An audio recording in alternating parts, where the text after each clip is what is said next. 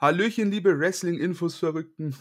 Gleich mal die Anmoderation von, äh, von Andy gestohlen, zumindest zum Teil. Heute hört ihr was ganz Besonderes. Ihr hört einen Podcast über Wrestling Deutschland. Ja, wir werden hier heute ja, Wrestling Deutschland etwas unter die Lupe nehmen, ein paar Events besprechen, um genau zu sein. GWF Battlefield, wir haben äh, WXW, das Blitzturnier und äh, WXW Inner Circle. Ähm, darauf werden wir heute eingehen und auf noch etwas mehr. Wenn ich sage wir, dann meine ich in der Regel jemanden aus dem Elite Hour Team. Ist aber heute natürlich nicht der Fall. Denn heute habe ich dabei den Hermes Hater. Hallöchen. Einen wunderschönen guten Tag. Und den Olli, The Wall 13. Den werdet ihr kennen. Hallöchen. Hallo. Um mal einen bestimmt, äh, berühmten deutschen Satz von der Wrestling Show abzuwandeln. Dieser Podcast ist ein Three-Way Dance. Oh ja. Das ist es. Ah, und ich habe Bock drauf. Ich habe wirklich Bock drauf. Ähm, ja, wenn ihr Podcasts bei Wrestling Infos hört, ne, solltet ihr zumindest Pascal und mich äh, aus dem Impact Asylum oder mich vor allem aus der Elite Hour kennen. Da und, wer, und wer länger Wrestling Infos hört, sollte auch Olli kennen. Auch besonders im Bereich Wrestling Deutschland. Deswegen hat er mich auch angefleht, dass wir ja nicht sein Thema versauen und er unbedingt dabei sein muss. ja, deswegen haben wir ihn dabei. Ähm, so für die neueren Zuhörer äh, wird Olli eventuell nicht ganz so bekannt sein. Deshalb möchtest du dich denn mal für die, für die neueren Zuhörer vorstellen? Genau, das kann ich gerne machen. Ich komme aus dem Westen der Republik. Dementsprechend ist dann auch der Weg nach Oberhausen nicht so unendlich weit. Heißt, ich habe die letzten Jahre auch ein paar Shows von der WXW mitgenommen, war aber auch schon ähm, 2019 mal in Hessen unterwegs, versuche halt, wenn nicht gerade Corona ist, auch mal ein paar Wrestling-Shows zu sehen. War dieses Jahr auch bei Inner Circle, weswegen wir da auch kurz äh, drüber sprechen werden. Und mache seit vielen Jahren den ähm, Bereich ähm, europäisches Wrestling bei wrestlinginfos.de mit dem Newsletter, der in der Regel freitags rauskommt. Und war doch bei Podcast immer nur sehr sporadisch, also mein Special Podcast und ansonsten war so der große Podcast, wo ich mitgemacht habe. Die Review zu WrestleMania 35, wo es dann auch um die Reise ging, die wir dann als WE-Team äh, zu fünft nach New York gemacht haben. Ja, sehr stark. Also neben den, ich sag mal, immer noch äh, neun Leuten im Team ist Olli schon etwas länger eingesessen. Sehr coole Sache. Wir haben es auch äh, vorher schon mal besprochen, das ist echt ein sehr bunt gemischtes Team, so von den ganzen, also äh, Podcast-Team in dem Fall jetzt hier, so von den ganzen Anlagen und was wir dann auch zu den Shows und Themen in Wrestling Deutschland beitragen können.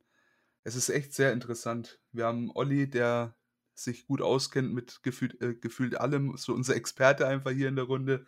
Wir haben mich als angehenden Wrestler und einen, der ja eigentlich alles aufsaugt, was er vor die Augen bekommt. Und wir haben einen Hater. Von daher, well. Was ja, jemand, jemand muss ja ins Fettnäpfchen treten und das bin ich dann in diesem Fall. und wenn wir mal reintreten, schieben wir es auf dich. Ja, richtig so. Ich nehme alles auf. So soll es und so muss es.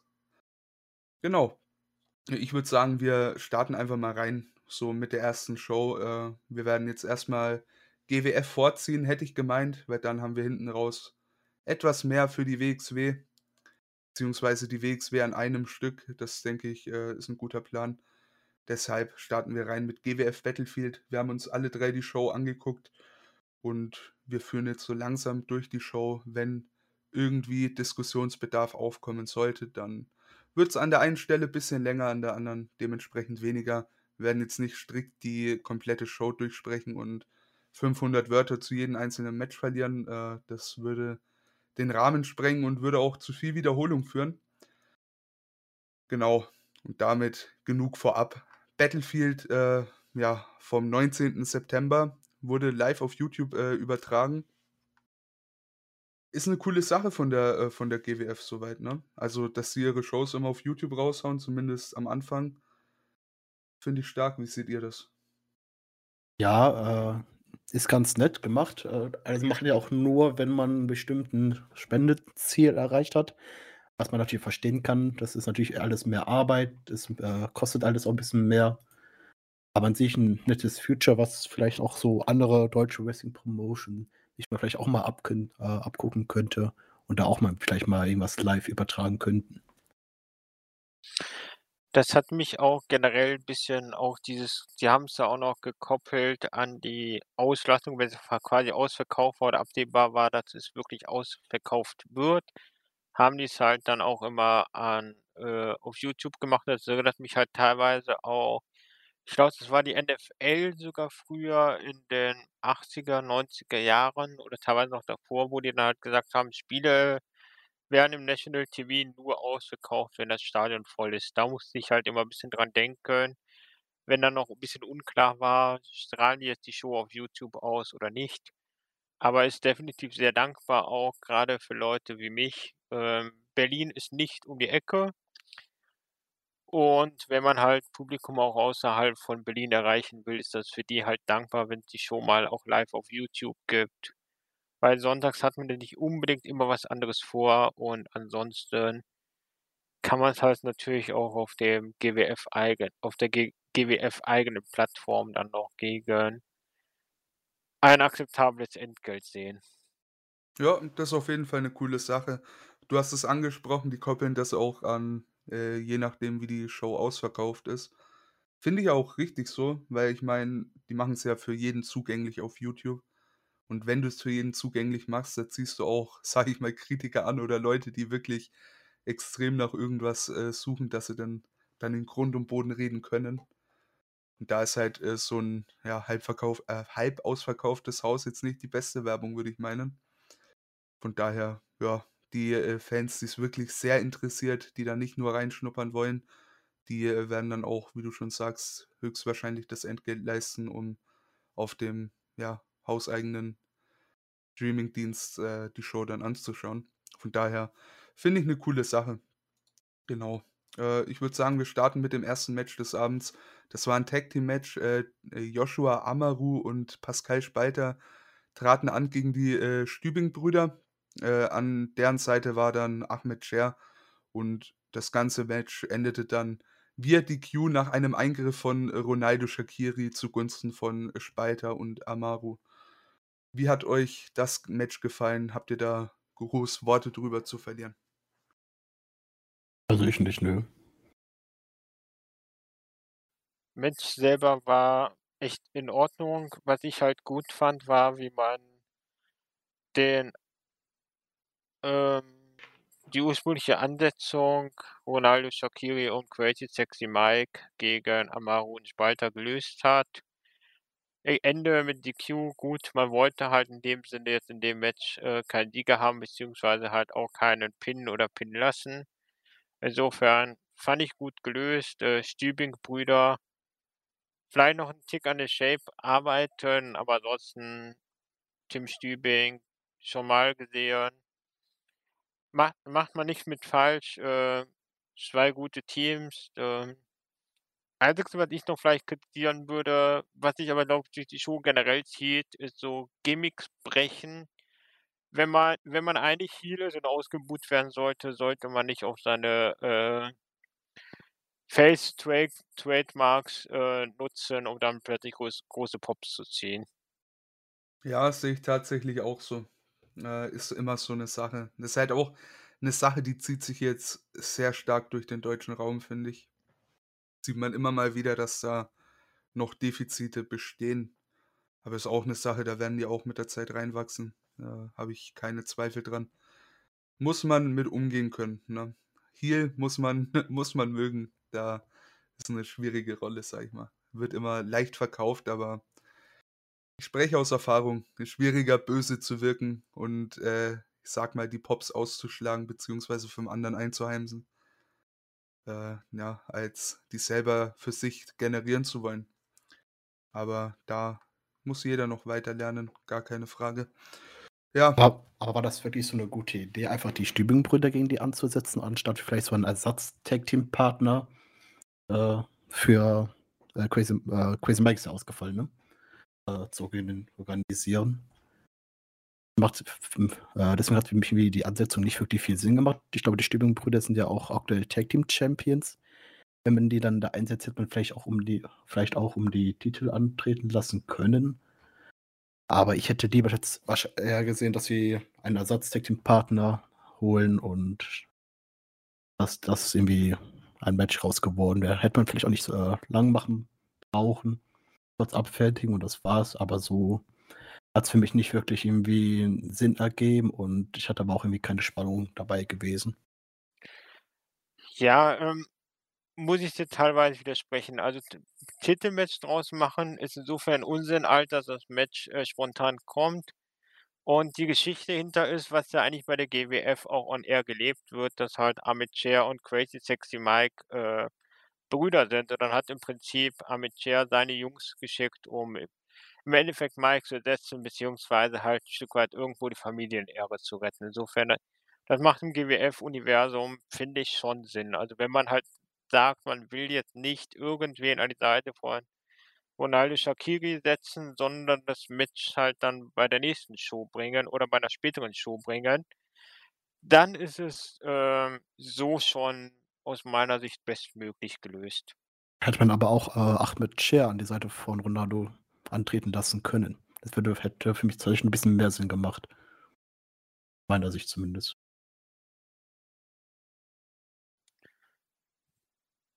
Kann ich sehen. Ja, ich, ich verstehe euch beide.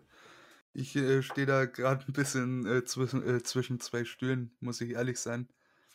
Ja, aber im Endeffekt, ja, jetzt ist passiert, ne?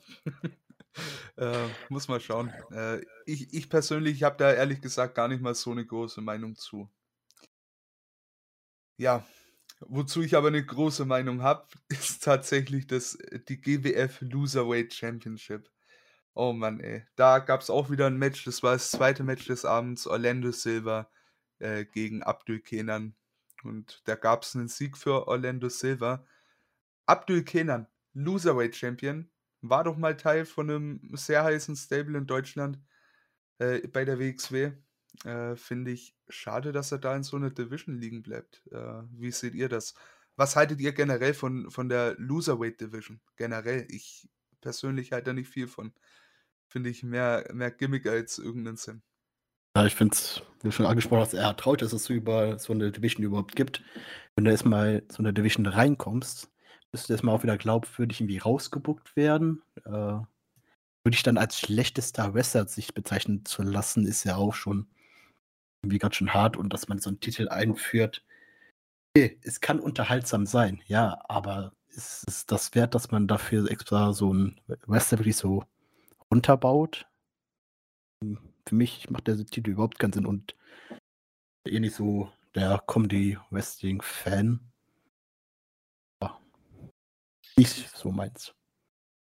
Mein Problem ist ja eher, gerade wenn du sagst Comedy, wenn man es wirklich als echten Comedy-Titel machen würde, dann könnte ich dem noch irgendwie was abgewinnen, wenn du halt irgendwie sagst, jede Woche, jeden Monat nach irgendeinem dummen Zufall oder nach bestimmst du, wer jetzt antritt? Ich meine, das hat man ja diesmal sogar gemacht bei der Battle Royale, zu sagen, okay, der Zehnte oder der als äh, nach dem Zehnten oder so, wer dann rausfliegt, als Nächster, der äh, tritt das Match an. Das meinetwegen. Oder wenn du 'ne GM hättest, der irgendwie, keine Ahnung, 'n Raum stolpert, einer oder in die Tür reingeht, einer knallt ihm halt die Tür vor der Nase zu und der sagt dann: „Okay, äh, du trittst um die Loserweight Championship an. Wenn du das halt irgendwie so machen würdest, so komplett random und wirklich mit dem Comedy-Aspekt, dann könnte ich dem Titel halt wirklich was abgewinnen. Und ich meine, ich kann es ja sogar verstehen, wenn du sagst, du machst irgendwas für die Undercard, aber du tust ja butterst da ja immer wieder Leute rein und runter. Auch Orlando Silva oder ich glaube, Rambo hat da auch schon drum gekämpft, die eigentlich mal Mitkader waren oder vielleicht sogar präsentere Rollen noch in den Shows hatten. Aber die wirtschaftest du halt extra dann darunter, um die da halt zu haben. Deswegen macht das halt in der Ausprägung keinen Sinn, weil ich meine, wenn wenn du wenigstens Rookies nehmen würdest oder als echten Comedy-Titel, aber so Ja, ist halt nicht nichts Halbes und nichts Ganzes, ne? Das ist so 'n Problem an der Geschichte. Sehe ich auch so. Genau, Ja. des deswegen wäre halt auch mein Rat an der Stelle, der der Titel ist ja schon eh so ramponiert. Man sollte wahrscheinlich das einziges das mit Einzige, was man mit dem Titel noch anständig machen kann, machen, sprich das Ding einfach wirklich in die nächste Tonne werfen und, ähm, sich was anderes überlegen, wie man vielleicht die Undercard in den Fokus rücken kann, ohne dass man mit Kader für die Undercard abwirtschaften muss. Ja, vor allem, wie Pascal halt wirklich schon gesagt hat, wenn du wenn du da einen in der Division hast, wie willst du den denn da wieder glaubhaft rausbucken? Und vor allem auch mit so 'ner, ich sage mal, Dichte an Shows, wie es 'ne GWF hat. Das ist nicht, äh, gerade einfach, würde ich meinen. Wenn sie damit meinen, gut umgehen zu können, äh, Stand jetzt bin ich der Meinung, können sie nicht. Mir gefällt's gar nicht. Äh, ja, dann sollen sie dann sollen sie es gerne machen. Äh, wird immer 'n Match sein, das ich am liebsten skippen würde, weil ich weiß nicht. Titel Und es braucht halt niemand. Ein, äh, Championship, was, niemand braucht oder niemand haben will, das das ist absolut schwachsinnig. Wenn man einen Titel für die Undercard haben möchte, okay, dann haben die da wirklich was, äh, worum sie kämpfen können, wo sie auch einen Erfolg spüren. Aber wenn sie den Titel haben, dann ja, äh, wissen die einfach, die sind einfach Kacke und gehören eigentlich nicht in die Promotion. So, äh, wertet sich GWFs Ami schon 'n bisschen selber runter, dass sie überhaupt so 'n Titel haben. Ja, sehe ich zu Punkten genauso. Äh, sehr schade. Abdul Kenan, warum auch immer der Champion ist, ne? Ich raff's einfach nicht, äh, ja.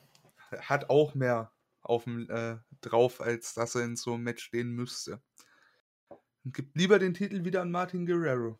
Just saying. Aber gut. Ja, schade drum. Sehr schade drum. Mir gefällt's nicht, Punkt. Äh, was mir stattdessen ganz gut gefallen hat, war das 3. Match des Abends. Kara und, äh, Rambo gewannen gegen Fast-Time Mudo und, äh, Xera Grace, äh, ja, nach 'nem Package Piledriver. Das war ganz unterhaltsam, finde ich. Finde ja Mudo generell so geil, ne? Also, Mudo ist 'n geiler Typ. Muss man mal sagen.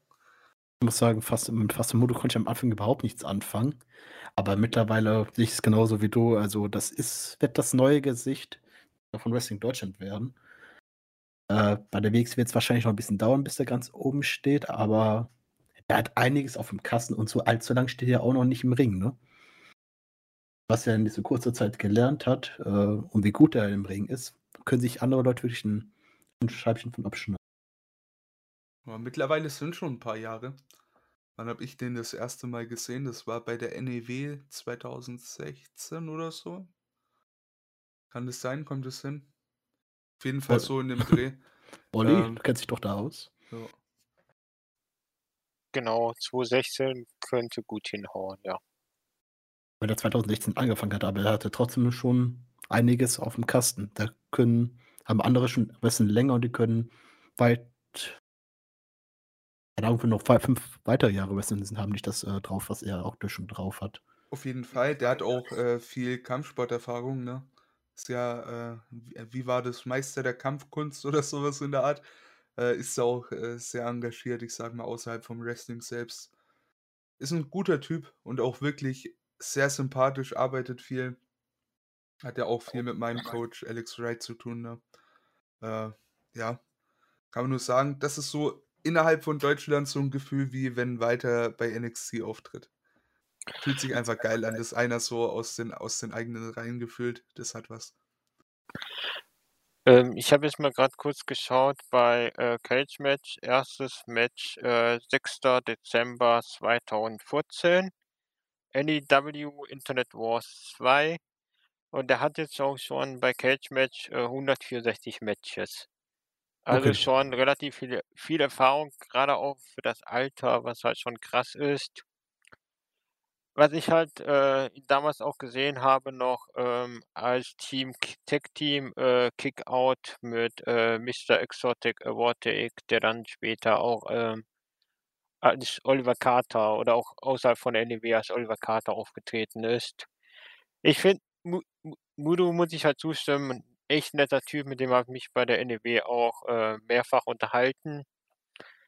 Es es ist halt vom Stil her so, wo ich sage die Kicks sind halt so 'n bisschen das Äquivalent, hast du eben schon so Walter ange angebracht, so diese typische oder so sein Signature halt die Kicks.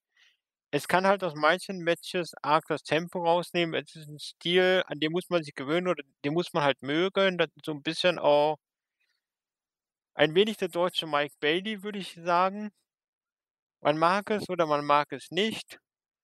In manchen Matches ist es super, in manchen Matches, äh, nimmt mir das schon zu sehr die Fahrt raus, aber er kann auch noch andere Sachen und wenn man halt bedenkt, wie jung er ist, hat er noch bestimmt noch 5 Jahre, 10 Jahre, in denen er sich einfach wirklich aktiv weiterentwickeln wird und auch noch weitere Facetten in den Stil einbauen wird und das Ganze einfach noch mal verbessern.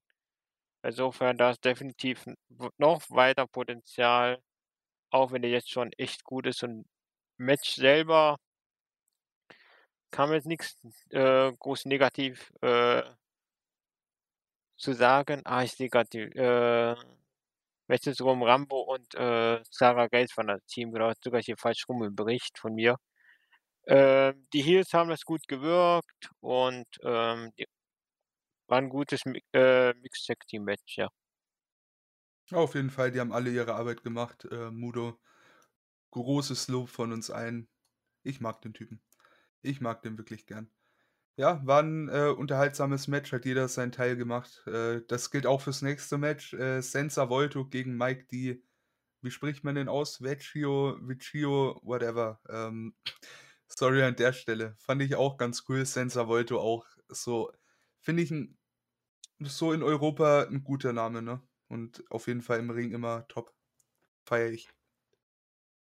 Ja, aber, musste das jetzt unbedingt sein, dass jetzt Bad Bones jetzt noch unbedingt sein Pick Your Poison Match da einlösen möchte? Macht storytechnisch natürlich Sinn, aber gleichzeitig, äh, war ja klar, dass immer Senza Volto das Match gewinnen wird und damit war das Match auch nicht allzu spannend. Und gleichzeitig, äh, schwächt man ja Bad Bones in dem nachfolgenden Match ja auch schon ziemlich, weil sich ja das Senza Volto auch noch ziemlich gut durchgesetzt hat. Also, den dann der World Champion ist zwar klug, aber dann körperlich dann anscheinend Senza Volto doch so 'n bisschen unterlegen. Durchaus, ja. Äh, ich sehe den Punkt, ne? Schlau gelöst ist es am Ende finde ich aus Storyline-Sicht trotzdem. Aber ich, äh, sehe auf jeden Fall, was du meinst. Äh, wie siehst du das, Olli? Da kann ich mich eigentlich ein wenig anschließen. Ähm, ich würde an der Stelle trotzdem mal 'n Shoutout für Mike Di Vecchio dalassen, der sich jetzt auch erfreulicherweise in Deutschland auch immer mehr breit macht. Von, äh, Bookings bei Wrestling Kult auch zu halt immer mehr Auftritten bei der GWF. Ich bin mal gespannt, ob der auch, ähm, bei der WXW mal früher oder später auftauchen wird, wobei ich sehe, dass sie den bei der Comic-Con auch schon gebucht hatten. Und ich muss ich muss sagen, ich mag Mike Di Vecchio auch und der ist auch noch, ähm, extrem jung. Ich glaube, knapp so müsste so Mitte 20 sein. Der ist halt auch für mich jemand so aus der belgischen Szene, wo ich sage Belgien, Frankreich sind vielleicht so das neue Holland, was halt Holland früher für die deutsche Szene war. Von dem halte ich halt einfach viel und glaube auch, dass wir mit dem die nächsten Jahre viel Spaß haben werden. Senza Volto sowieso, der jetzt halt generell immer mehr die Cards hochklettert beziehungsweise hochklettern kann und für mich eigentlich auf Jahre hinweg 'n legitimer Upper-Carder beziehungsweise Main-Eventer sein kann und sein wird, bevor der dann irgendwann endgültig Richtung England oder Amerika verschwindet. Ja, sehe ich auch so. Aber Mike Di Vecchio, das ist auch echt der ist auch von der von der Optik 'ne Erscheinung. Also, ich finde, der hat 'n echt sehr, sehr starken Look. Das ist ja immer so 'ne Sache, ne, in Deutschland, ne? Also, ich will da niemandem zu nahe treten, aber ich sage mal, viele sehen da nicht immer nach Wrestler aus, aber bei dem kann man echt schon sagen: „Ey, optisch macht er schon ordentlich was her“, finde ich. Was man in Ring gesehen hat, da kann der auch einiges.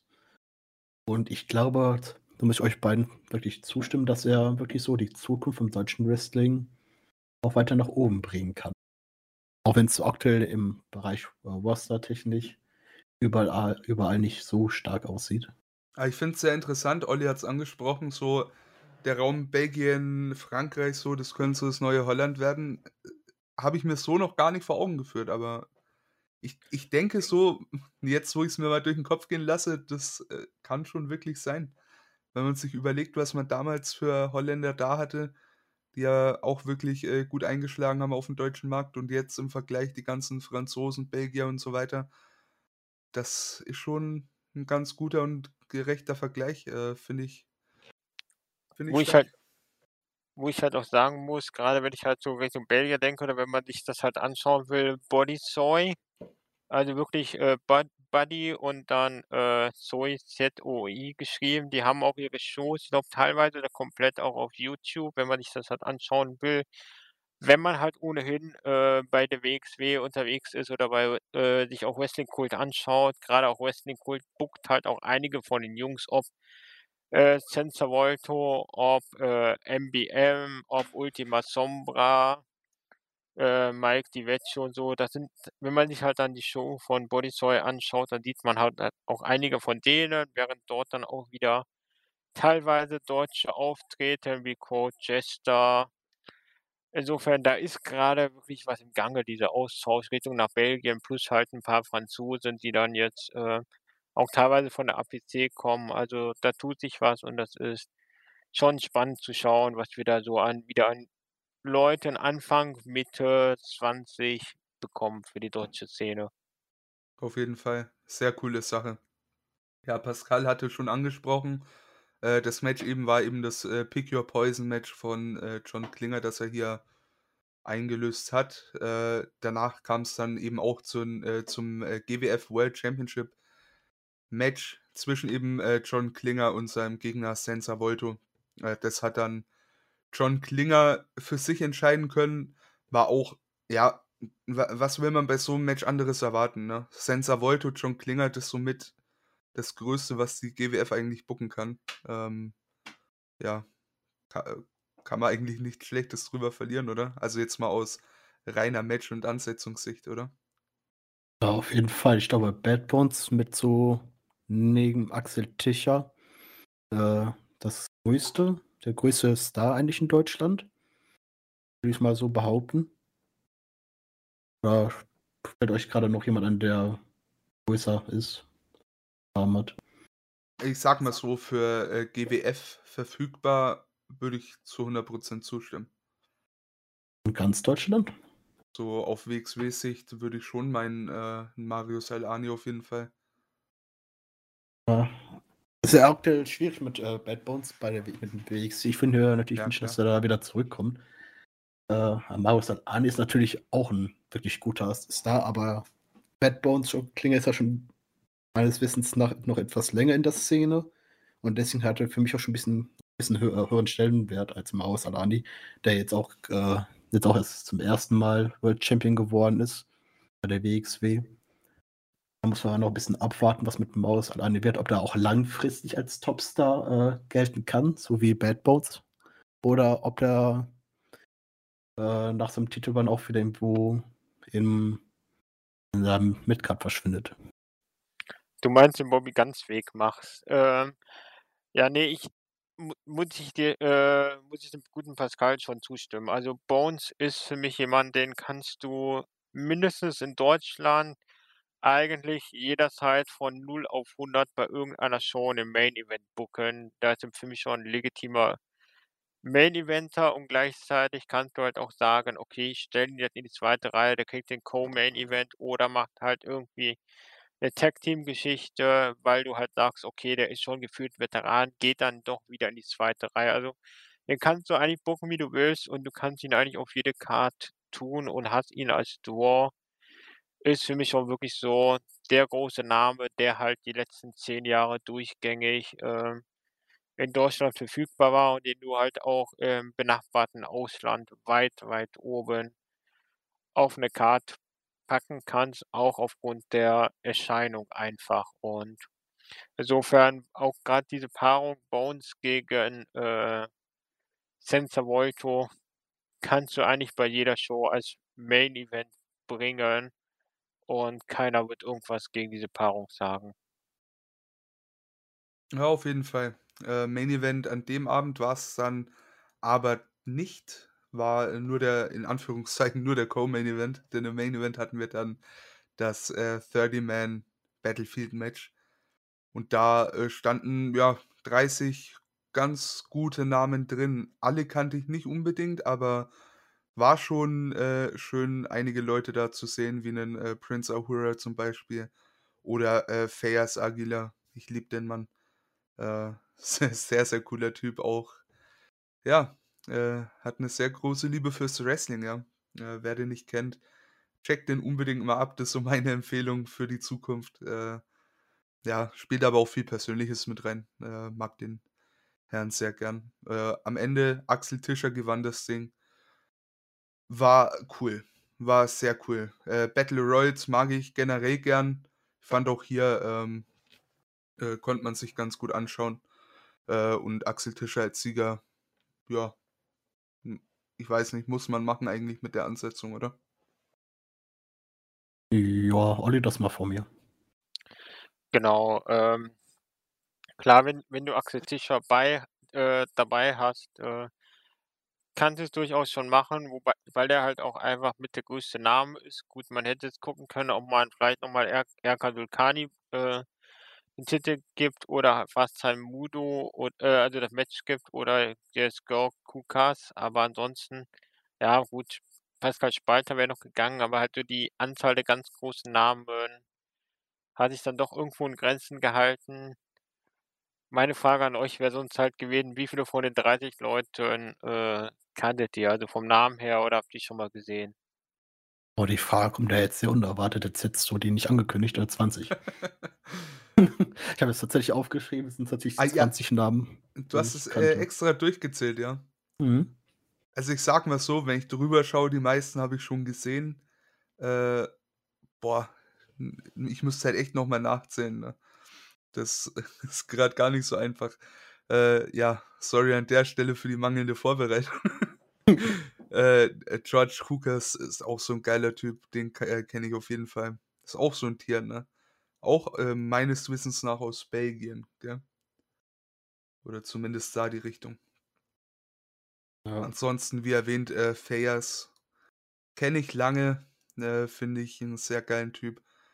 Und so mein Favorite seit Jahren bei der GWF, immer wenn ich reingucke, ich bin verzaubert von dem Typen.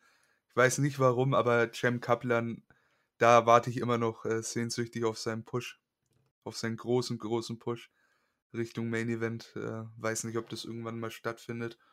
Den feiere ich schon sehr. Aber ihr könnt ja mal gern überbrücken, dann kann ich euch äh, sogar eine genaue Zahl nennen. Ja, ich überbrücke gerne, weil ich kann nicht erstmal korrigieren. Georg Lukas hat mit Belgien gar nichts zu tun. Der kommt aus der ähm, GWF-Schule. Kommt ursprünglich aus ähm, Syrien, aber ich denke, der halt entsprechend viele Jahre in Berlin gelebt und dadurch halt dann äh, ein Eingewächs der ähm, GW GWF-School von den äh, Chair-Brüdern. Also Crazy Sexy Mike und Ahmed Chair. Ah, okay. Ich Ja, glaube, dann hatte ich das falsch im Kopf. Aber trotz allem sehr cooler Mann. Mag ich sehr Und gern. Und was ich halt an der Stelle auch ähm, als Funfact bringen kann, äh, wir haben ja Big Nick gesehen, der auch noch etwas unbeholfen äh, durch den Ring gegangen ist. Vielleicht liegt es halt einfach dran, dass er so groß ist, was mir halt auch bei Erkan Dulkani nochmal extrem aufgefallen ist, dass man halt einfach sieht, wie lang die Beine sind und dass dementsprechend die Schritte einfach auch komplett anders sind als jetzt bei kleineren Leuten. Aber Big Nick ist eigentlich ein Basketballer, noch aktiv auch. Aktuell müsste er in der Pro B spielen, also quasi der äh, dritten Basketball-Bundesliga und war jetzt auch in der Big, einem äh, Basketballmagazin, gab es dann auch einen Artikel zu ihm und zu seiner aktuellen äh, Wrestler-Tätigkeit und zu seiner Basketballkarriere. Das war relativ lustig, weil ich den Artikel ein paar Tage nachdem ich äh, die Show gesehen habe, dann auch in der Zeitung gefunden habe. Ah, cool. Ich habe jetzt mal nachgezählt, es sind genau 17 Mann ha, von den überboten. 30. Ja. Sorry, Aber mir liegt es auch, äh, da bei dir auch daran, dass wir die GWF auch nicht so aktiv verfolgen und jetzt erst so langsam damit wirklich anfangen durch diesen Podcast. Äh, ich habe zwar auch zwischenzeitlich mal so reingeschaut, äh, wie es da aussieht, aber wirklich Storylines verfolgt habe ich dann nicht. Und deswegen sind vielleicht auch bei mir die Überraschungen irgendwie ausgeblieben bei dem äh, Royal Rumble. Ich weiß jetzt nicht, ob da überhaupt eine großartige Überraschung dabei war. Also Battlefield, nicht Royal Rumble, sorry. Ist ja was ganz anderes. Ähm, aber trotzdem fand ich das Match äh, sehr ansehnlich. Ich bin generell so ein Fan von Rumble, Battlefield, Shotgun to the Top Matches. Besonders, was mir besonders gut gefallen hat, waren die letzten drei Teilnehmer, die übrig geblieben sind. War ja einmal äh, Axel Tischer, Pascal Spalter und der gute Mike D. Und somit hat man auch im Ring die letzten drei, auch somit auch drei Generationen. Ihr habt einmal mit Axel, dann zu der Vergangenheit zählt, Pascal Sparte zur Gegenwart und Mike D dann wahrscheinlich, wenn man das, wenn man das so sieht, vielleicht sogar die Zukunft der GWF da, da spielen. Ja, äh, durchaus.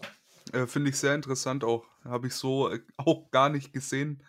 Äh, aber war sehr klug gewählt als letzte drei. Ja, generell äh, rundum würde ich sagen, gelungenes Match. Axel Tischer äh, auch sehr schön, ihn wieder in Deutschland zu sehen. Natürlich schade trotzdem, ne, dass es da ja in Stanford nicht so äh, prickelnd ausging. Aber schön, ihn in Wrestling Deutschland äh, zurückzuhaben. Das ist ein guter Mann äh, für jeden Kader und auf jeden Fall auch wichtig, denke ich, Backstage mit der Erfahrung, die er da aus den paar Jahren mitgenommen hat. Ne? Das auf jeden Fall, der kann den Jungs auch noch für einiges beibringen. Aber mir war auch tatsächlich auch schon ein bisschen klar, dass er das Match gewinnen wird, da man ja ihn so in der letzten Show so groß angekündigt hat. Dann wäre auch falsch gewesen, den hier jetzt nicht Ja, es, ich finde, den, den kannst du da nicht einfach unangekündigt raushauen. Ne? Das wäre wär jetzt ein bisschen eine Überraschung gewesen. Ja, eine Überraschung wäre es gewesen, aber es ist halt auch durchaus ein Mann, der, der Tickets verkauft, ne? Vor allem durch sein Engagement bei WWE. Das stimmt, aber es konnte, hätte man sich auch denken können, dass er da auftaucht, auch ohne dass man ihn ankündigt, allein weil er in Deutschland wieder zurück ist. Dass er dann zu anderen Promotions geht, hier in Deutschland, außer zu WXW, ist ja auch eigentlich klar. Da hätte man ihn nicht unbedingt ankündigen brauchen. Und wäre vielleicht auch dann mal so eine vernünftige Überraschung dem Match gewesen, wo man es, äh, sich wirklich auch gefreut hätte. Ich kann aber deinen Punkt aber auch sehr gut nachvollziehen. Genau, was man vielleicht jetzt an der Stelle noch zum Abschluss erwähnen kann, ist, dass das Match Axel Tischer gegen dann natürlich John Klinger, den GWF äh, World Champion, dann bei Legacy stattfinden wird. Also so im Prinzip das Gegenstück ähm, zur WrestleMania war das halt so oder halt auch so Anniversary Show, halt so die Geburtstagsshow, die große Show der GWF im November. Und wir können halt deswegen auch sagen, dass es schon der World Champion ist, weil äh, Axel Tischer und ähm, John Klinger zwar in einem Match gegeneinander gebuckt waren, aber es war ein Six-Man-Tag-Team-Match für die GWF Chaos City, die jetzt am vergangenen Wochenende stattgefunden hat, die wir uns aber noch in Ruhe anschauen, in Ruhe besprechen werden. Aber dass das Match bei Legacy sein würde, war da, äh, schon direkt nach dem äh, Match klar. Und dass äh, Bad Bones den Titel ver äh, verlieren wird, ist auch schon ziemlich klar, denn äh, nach jedem Regentschaft den also einen neuen Rekord gebrochen hat, verlieren die meisten Champions den Titel auch ziemlich schnell. Schon bei den meisten, auch schon bei der nächsten Titelverteidigung. Und deswegen gehe ich auch mal von aus, dass Axel Tischer da Bad Bones endlich den Titel abnehmen wird.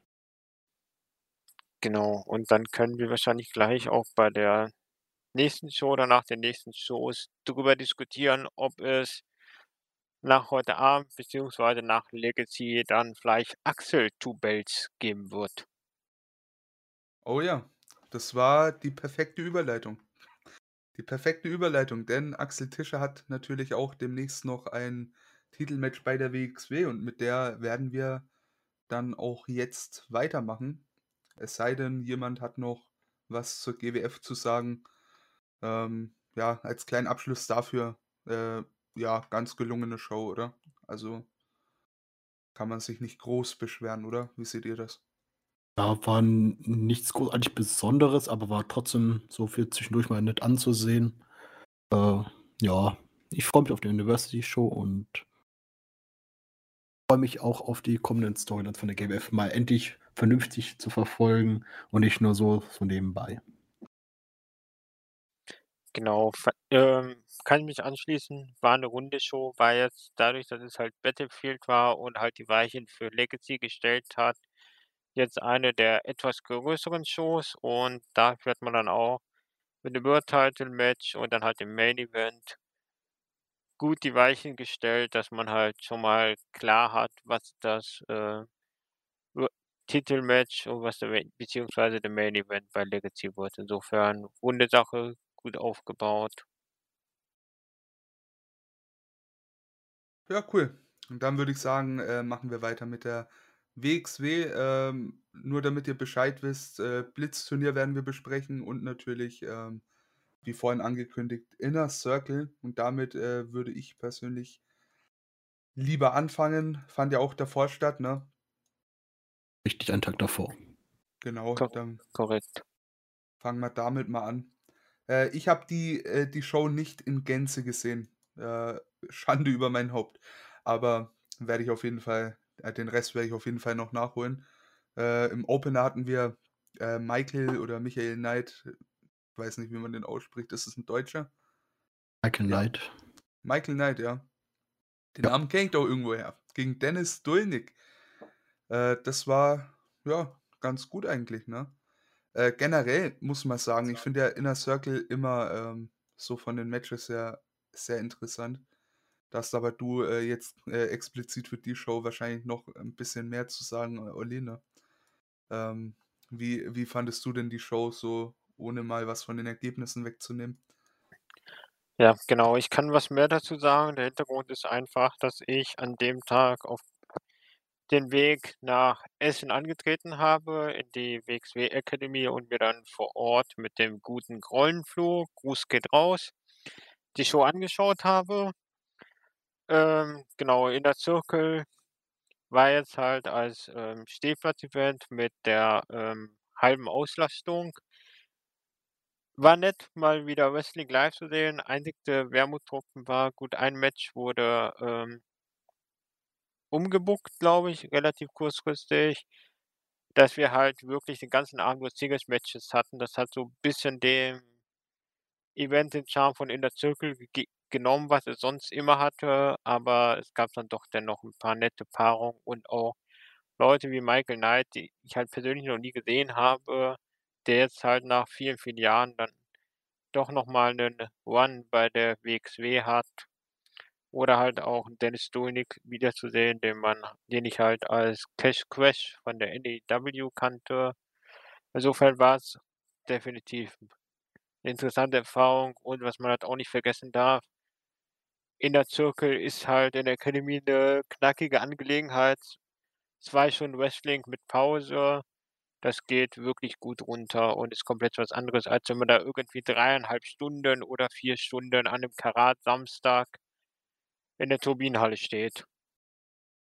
Ja, auf jeden Fall. Ist 'ne, ich sage mal, entspanntere Atmosphäre auch, ne?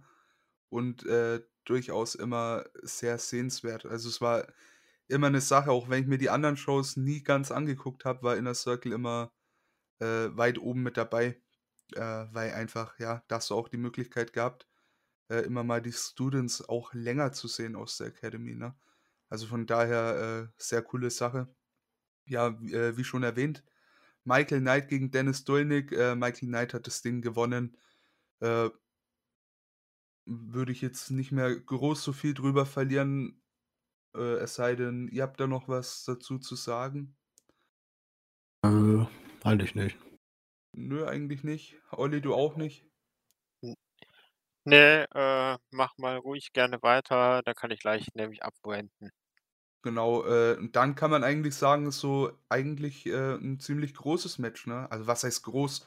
Äh, 2 mittlerweile etabliertere Namen im Roster, Norman Harras gegen Levaniel. Ähm, muss man beide mögen. Äh, Norman Harras, wie ich so von Twitter auch gern mal mitbekomme, scheint, äh, so in den Kreisen in den inneren Kreisen sehr beliebt zu sein.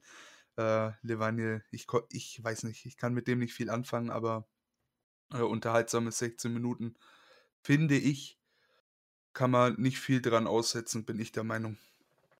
Aber wenn Levaniel in den Ring steigt, dann ist es eigentlich sehr unterhaltsam, ist zwar vielleicht nicht wrestlerisch nicht auf dem höchsten Niveau, aber man kann sich das irgendwie trotzdem schon irgendwie geben, was mich wundert, weil ich eigentlich ja nicht so der Comedy-Wrestling-Fan bin, weil Mann ja eher auf dieser Schiene fährt. Auch wenn er sich aktuell so ein bisschen äh, ernster nimmt, bei der WX. Ich weiß nicht, wie es bei den anderen Promotions aussieht. Und Norman Harris, ja, der entwickelt sich aktuell auf äh, wieder besser, ich äh, sagen. Da hat die, die Corona-Zeit wohl ein bisschen mehr mitgenommen. Aber der scheint sich auch wieder ein bisschen zu fangen und ja, ich bin mal sehr gespannt, wo die Reise für die beiden hingeht. Zu Norman Harris sage ich lieber was bei, äh, beim Blitzturnier. Äh, zu Levaniel an der Stelle ist wahrscheinlich mein absolutes Hassgimmick aktuell bei der WXW.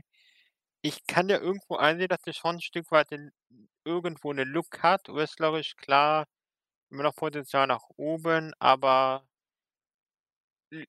Look kann man nur bedingt lernen. Klar, man kann was für arbeiten, aber da hat er was für getan. Wrestlerisch kann er sich noch verbessern. Aber ich kann da mit dem Gimmick absolut nichts anfangen. Ob oder was aus ihm werden kann, wird man wahrscheinlich erst sehen, wenn er irgendwann mal 'n etwas ernsthafteres Gimmick bekommt, weil, sorry, mit dem Gimmick hat man für mich selbst in der Midcard nur bedingt was zu tun, aber in der Uppercard ist er noch nerviger als, ähm Bobby Guns und seine Raucherpausen. Olli scheint anscheinend keine Liebe in sich zu tragen, äh, Levaniel. Nein, kein bisschen. Oh Mann. Ja, äh, muss man verkraften, ne? Ist 'n, ich sage mal, schwieriges Gimmick, hat aber Potenzial, over zu kommen, ne? Das ist so die Hoffnung wahrscheinlich der Leute dort und von ihm. Ja, aber gut, bin ich mal gespannt, wo's hingeht. Das sind auf jeden Fall 2 interessante Personalien, finde ich. Weniger interessant für mich Vincent Heisenberg. Puh, der hatte 'n Match gegen Anil Malik, der gefällt mir schon besser. Ähm, hat, äh, das Ding auch gewonnen.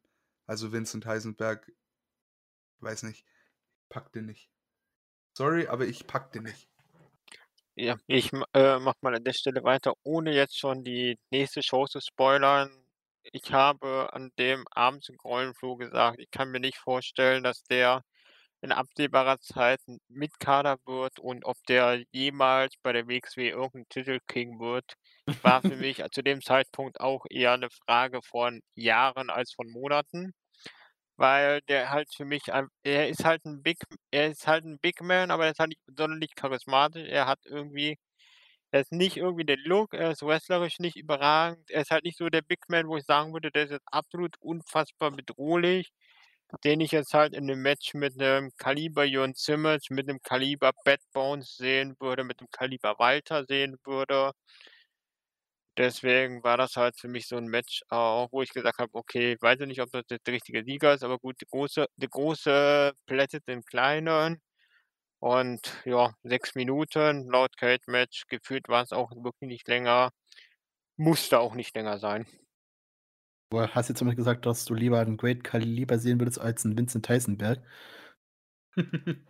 Ja, ich ich ich persönlich schon, aber Also, ich sehe tatsächlich lieber 'n Vincent Heisenberg im Ring zum Gimmick. Da stimme ich euch absolut zu, da dieses durchgeknallte ich finde einmal, das kommt auch so rüber, als wär's nur gespielt. Äh, und nehme ich ihn auch nicht, äh, wirklich für voll. Und dass er wirklich noch längere Zeit braucht, um eigentlich, äh, glaubwürdig 'n Titel zu tragen, eigentlich auch keine Frage, weil der noch nicht allzu lang aus der Academy raus ist.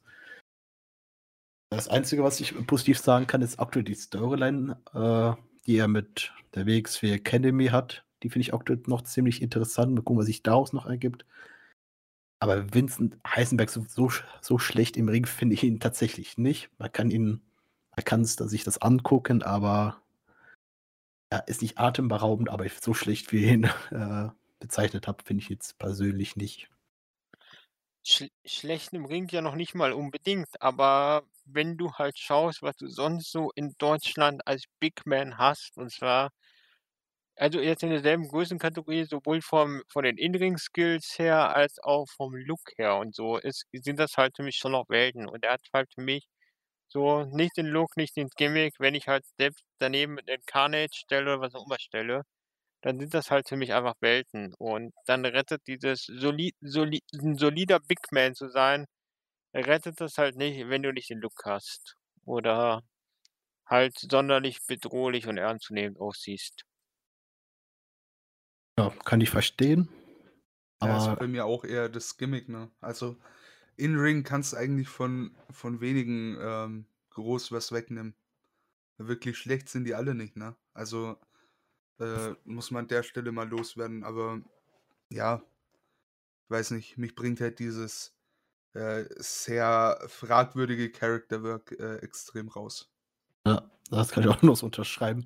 Im vernünftigen ja, nicht mehr dieses Durchgedrehte, äh, einfach wieder wegnehmen und was anderes geben. Was ich auch irgendwie hoffe, dass sie irgendwie auch irgendwie schon dabei sind, weil ja Maggot und Baby Allison sich äh, Vincent Highsmith auch nicht für voll nehmen. Dann hoffe ich irgendwie, dass es aus der Storyline, äh, Storyline irgendwie dann herauskommt, dass er zwar immer noch im Bereich Heal bleibt, aber nicht dieses Durchgeknallte mehr hat. Dann kann man den Bereich mit Kartin dann auch so da stehen lassen bei der Wegs. Ja, durchaus. Ja, weiter, weiter im Text. The Rotation gegen Ender Kaga. Und das hört sich einfach mal verdammt geil an. So weit bin ich noch nicht gekommen, aber Ender Kaga ähm, nicht schlecht und Rotation, ich kenne niemanden, der den Typen nicht mag. Ja, gleich schon. Echt? ja. Echt? Ich, ich liebe den. Ich liebe den. Aber auch da viel Persönliches spielt mit rein. Ist ein super lieber Kerl. In-Ring finde ich ihn überragend. Ähm, ja, also hat auch das Match hier gewonnen an der Stelle. Ich kann nichts Schlechtes über ihn sagen. Will ich auch nicht. Äh, Kara finde ich auch super. Äh, wird wahrscheinlich auch äh, sich super integrieren bei der WXW. Mit Rotation stimme ich dir vollkommen zu. Der ist wirklich gut im Ring. Aber bringt mir halt nichts, wenn ich mit ihm persönlich nicht wirklich was anfangen kann. Ich, irgendwie sein Look äh, passt irgendwie nicht. Ich glaube, wenn er seinen Look ein bisschen sein Gimmick anpassen würde, dann könnte er schon bei mir ein bisschen mehr bewirken, aber ja, die Rotation-Gimmick ist überhaupt nicht meins und deswegen jedes Mal, wenn er in den Ring steigt, auch wenn er gut performt, holt mich das überhaupt nicht ab. Interessiert mich auch nicht dann. Deswegen wird direkt alle Matches für, äh, von ihm gleich eher unrelevant für mich und deswegen ist er bei mir auch nicht weit oben in der Liste. Ja, in, äh, weit oben der Liste. Der hat bei mir momentan einen Platz über äh, den guten Levaniel. Ähm, warum? Ja, relativ einfach. Also klar, im Ring ist er halt immer besser geworden und den kannst du ist halt so, wenn du einen Highflyer für ein Triple Threat oder ein Four-Way-Match brauchst und da schon zwei oder drei hast und Rotation noch dazu packst, immer super Match. Ansonsten halt von der Ausstrahlung her, äh, sorry, äh, Scheibe Toastbrot, äh, Gimmick, äh, welches Gimmick? Ist für mich ein Highflyer. Dass er 'n Gimmick hätte, wäre mir relativ neu. Ich habe es zumindest nicht mitbekommen, zumindest nicht in den letzten Jahren. Früher halt war vielleicht auch der Moment, wo Rotation bei mir verloren hatte. Das erste Mal, als ich ihn gesehen habe, war er noch kam er, glaube ich, dann aus seinem Mexiko-Trip zurück als DTU-Champion oder Ähnliches, hatte dann 'ne Maske an kam, glaube ich, auch mit Fahne zum Ring, hatte ich dann vorm Match äh, erst die Maske ausgezogen und dann auch damals noch auf den Seilen 'n bisschen rumgewackelt. Seitdem, wie gesagt, einiges besser geworden, aber mit so 'nem Start ist es schwierig und 'n Gimmick hat der seit damals halt leider nicht und das ist halt schon 5 Jahre her. Und dementsprechend kickt mich das halt nicht wirklich und ich fand das Match selber auch schwierig. Es gab halt immer wieder schnelle, tolle Phasen, aber dann gab's so Zei Phasen, wo halt komplett die Luft raus war, wo gar nichts passiert ist. Und dann muss man das Match auch nicht, äh, zum längsten Match der Show machen mit beiden mit Krampf. Also, das hat für mich einfach leider vorne und hinten nicht gepasst, auch wenn es da einige spektakuläre Phasen gab. Bin ich mal sehr interessant. Äh, interessieren tut's mich ohnehin. Trotzdem werde ich mir auch, äh, immer noch angucken. Finde ich aber sehr ich ich finde die Ansetzung an sich ist sehr interessant. Ich verstehe auf jeden Fall eure Punkte. So Gimmick, äh, muss ich euch zustimmen, da ist wenig bis nichts da. Und wenn nichts Interessantes oder oder präsent genug ist, ja, äh, durchaus greifbar, äh, was ihr da sagt. Äh, ja, wie gesagt, ich bin da 'n bisschen persönlich eingenommen, äh, sorry an der Stelle. Aber warum denn auch nicht? Ist doch gut, wenn wir nicht dieselbe Ansicht haben. Ähm, weiter geht's, auch 'n Mann, den finde ich persönlich auch sehr gut. Äh, auch durch Fayers 'n bisschen eingenommen, äh, Golden Boy Santos, der hatte 'n Match gegen Thibaut Hendrick. Auch das, äh, leider nicht gesehen. Äh, wie war das Match? Wie würdet ihr Golden Boy Santos einschätzen, gerade so in Sicht auf die Zukunft? Ist er 'n Mann für den Main Event in Zukunft in Deutschland? An der Stelle würde ich mich mal wieder vordrängeln, ganz Gerne. unhöflich. Ähm, genau, vielleicht noch kurz zur Erläuterung. Thibaut Hendrick äh, Thibaut ist 'n Student von der Academy, der hatte sein Debüt. Vor dem Match kam Robert Dreisker raus, hatte, ähm Thibaut halt angekündigt, hatte dann aber gesagt, dass es normalerweise der Head Coach das 1. Match übernimmt, aber er die Aufgabe an wen anders übergibt. Und daraufhin kam dann Golden Boy Santos, der aber auch an generell für die Show angekündigt war, raus und hat das, ähm, Match bestritten. Also, ich kann auf jeden Fall sagen, Thibaut hat 'n echt guten Eindruck gemacht dafür, dass es das 1. Match war. Santos hatte ich jetzt das 1. Mal live gesehen. Ich hatte kannte davor auch nur Fotos. Ich muss halt sagen, der hat die Zeit in in äh, während Corona genutzt und jede freie Minute, wo das Fitnessstudio in Portugal auf war, glaube ich, auch im Fitnessstudio verbracht. Der ist in Shape ohne Ende und ist für mich auch jemand, wo ich halt sage, wenn er halt wirklich weiter auf die Karte Wrestling setzt, was er ja damals auch gemacht hat und deswegen ja auch zur Academy rübergekommen ist. Wenn er weiter wirklich auf die Karte draufsetzt, kann ich mir gut vorstellen, dass in 2 oder 3 Jahren in England ist, wenn jetzt wieder regelmäßig Shows sind, weil der einfach für mich alles hat, was du brauchst, um ein Star zu sein. Sehe ich auch so, der hat, äh, wirklich den Look. Ähm, 'ne kleine Frage so, du hast ja ah, du hast ihn das 1. Mal live gesehen und vorher kanntest du ihn nur aus Fotos, sagtest du, ne? Genau, Fotos, alte Videos und sonst halt, wie gesagt, der war ja halt bis so bis halt vor Corona da und danach halt war für mich dann halt jetzt 1 1/2 Jahre nicht zu sehen und live halt erst recht nicht. So auch, äh, die Zeit, in der er von Fayers dann gemanagt wurde oder so, hast du dann auch in dem Sinne nicht gesehen. Hätte mich mal interessiert, falls das irgendjemand gesehen hat. Pascal, du zufällig? Nein. Nein, auch nicht, ähm, aber auf jeden Fall so vom Look her cooler Typ. Äh, wie wie siehst du das, äh, Kalli? Kalli. Also, äh, ich habe ihn da bei der WXW jetzt paar Mal gesehen und hat sich eindeutig, äh, körperlich verbessert. Da wie schon Olli sagte, der hat, glaube ich, jede Minute im Fitnessstudio verbracht. Äh, vor Corona konnte ich tatsächlich nicht wirklich viel mit ihm anfangen. Jetzt, äh, mit mit dem neuen Look und er scheint wirklich motiviert zu sein. Bin ich gespannt, äh, was aus ihm wird. Es könnte was werden, aber ich will nicht zu äh, früh irgendwie jemand in den Himmel loben. Erst mal gucken, äh, was da mit ihm noch so passiert und was er dann auch ähm, sein Gimmick alles macht und wie er damit umgehen kann. Ja, sind wir uns einig. Potenzial hat der Herr. Äh, wer auch sehr viel Potenzial hat, ist Akira Francesco. Äh, ja, japanische oder ich sage mal, Fans von japanischem Wrestling, insbesondere von All Japan, könnten ihn kennen, werden ihn kennen. Äh, der war auch hier vor Ort, hatte den Main Event gegen Robert Dreisker. Hört sich für mich auch gut an, kann ich aber auch nicht viel zu sagen, weil ich habe es noch nicht gesehen. Ah, Match ist abends. Ne? äh, ja, war sehr gut anzusehen. Man hat gesehen, die beiden haben Erfahrung, die beiden hatten auch äh, Chemie, die haben natürlich das wieder ausgespielt, dass äh, der Große gegen den Schmalen hier antritt. Äh, ja, Francesco war gut, war gut drauf, hatte, man richtig gemerkt, dass er Bock drauf hatte, auch von so einer kleinen Zuschauerzahl aufzutreten. Das hat das alles so aufgewertet, weil die beiden wirklich Bock drauf hatten und wirklich ein gutes Match abgeliefert haben. Und man hat auch, glaube ich, auch an den Zuschauern gemerkt, dass er bei dem Match auch sehr viel Spaß hatten, aber auch so meisten Reaktionen dabei kamen. Sehr empfehlenswert, dieses Match sich anzuschauen.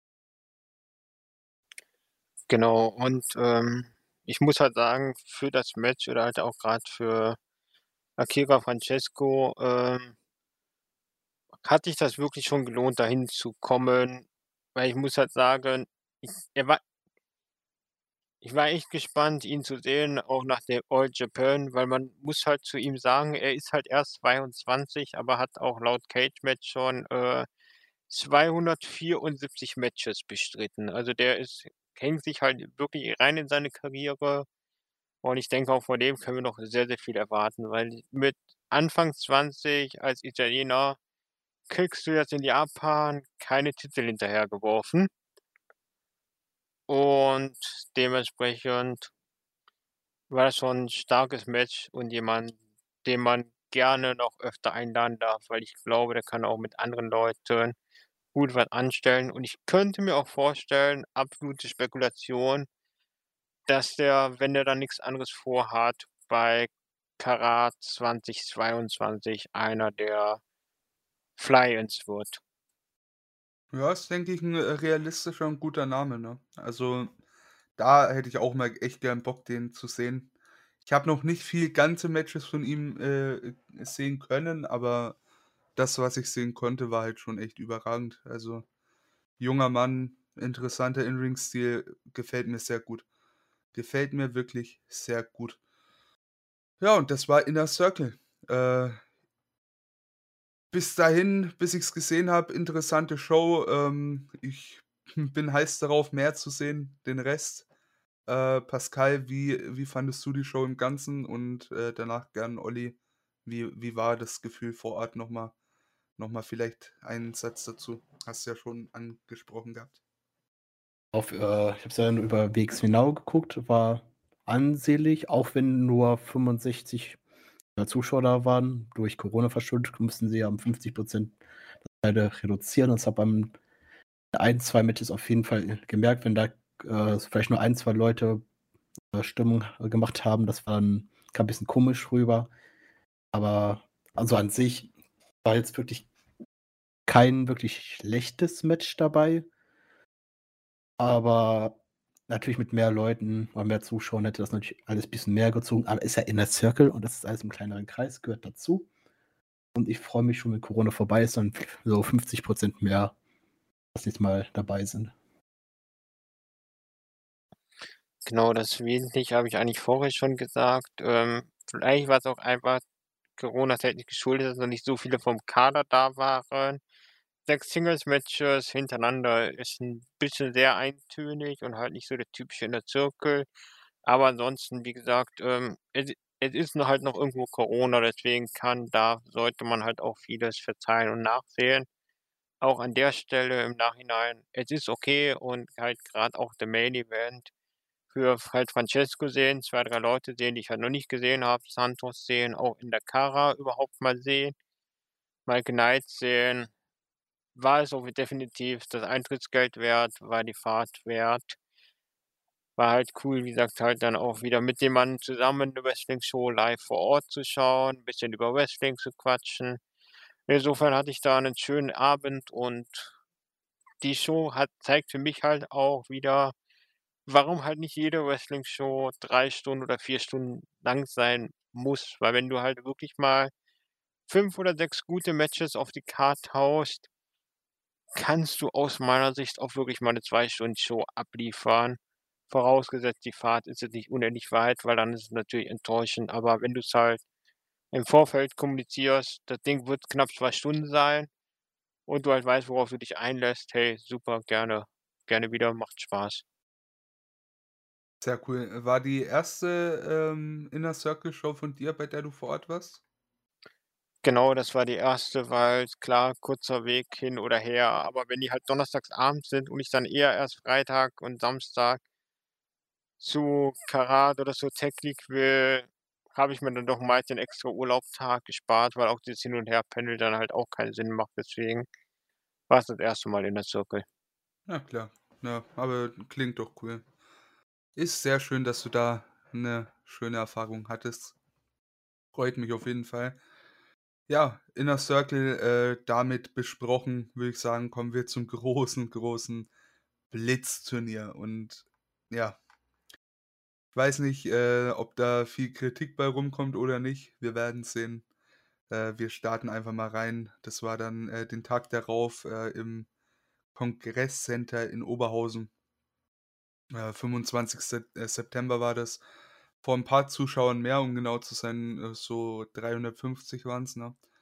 Ähm, ja, 1. Match des Abends oder generell mal zum Blitzturnier für die, die's nicht verstanden haben oder verstehen. Ähm, es gab, äh, 4 Erstrunden-Matches, die hatten alle verschiedene Stipulations. Eins war 'n Four-Way, äh, dann hatten wir 'n First Blood Match, ein Tag-Team-Match und Two out of Three Falls, ne? Und dann, äh, hat sich das eben so durchgezogen, äh, mit den Stipulations. Im Halbfinale gab's dann ein Relaxed Rules Match, ein Ambition Rules Match und im Finale letztendlich ein, äh, Match mit den Catch Grand Prix Regeln. Und ich würde sagen, wir fangen mit dem 1. Match an und es war ein, äh, Four-Way Dance, Axel Tischer, Akira Francesco äh, Francesco, Dennis Doelnick und, äh, ja, Tristan Archer. Und ich sage mal so, äh, ich fand das Match, äh, an sich in Ordnung, habe mir aber von der Ansetzung trotzdem etwas mehr erwartet. Vielleicht die einfach die Erwartungen zu hoch geschraubt. Äh, Tristan Archer und, äh, hier Axel Tischer, das sind halt, ja, 2 sackstarke Leute, Akira Francesco auch. Dennis Doelnick, ich wusste einfach nicht, dass das, äh, Cash Crash war, ähm einfach nicht erkannt gehabt. Ne, aber, äh, rundum not bad, aber mehr erwartet hatte ich trotzdem. Leider, kann man sagen. Wie seht ihr das? Äh, ja, bei der Ansetzung, äh, na ja, ich ist ja Erstrunden-Match, da habe ich jetzt nicht allzu viel erwartet, auch wenn das wirklich gute Namen sind.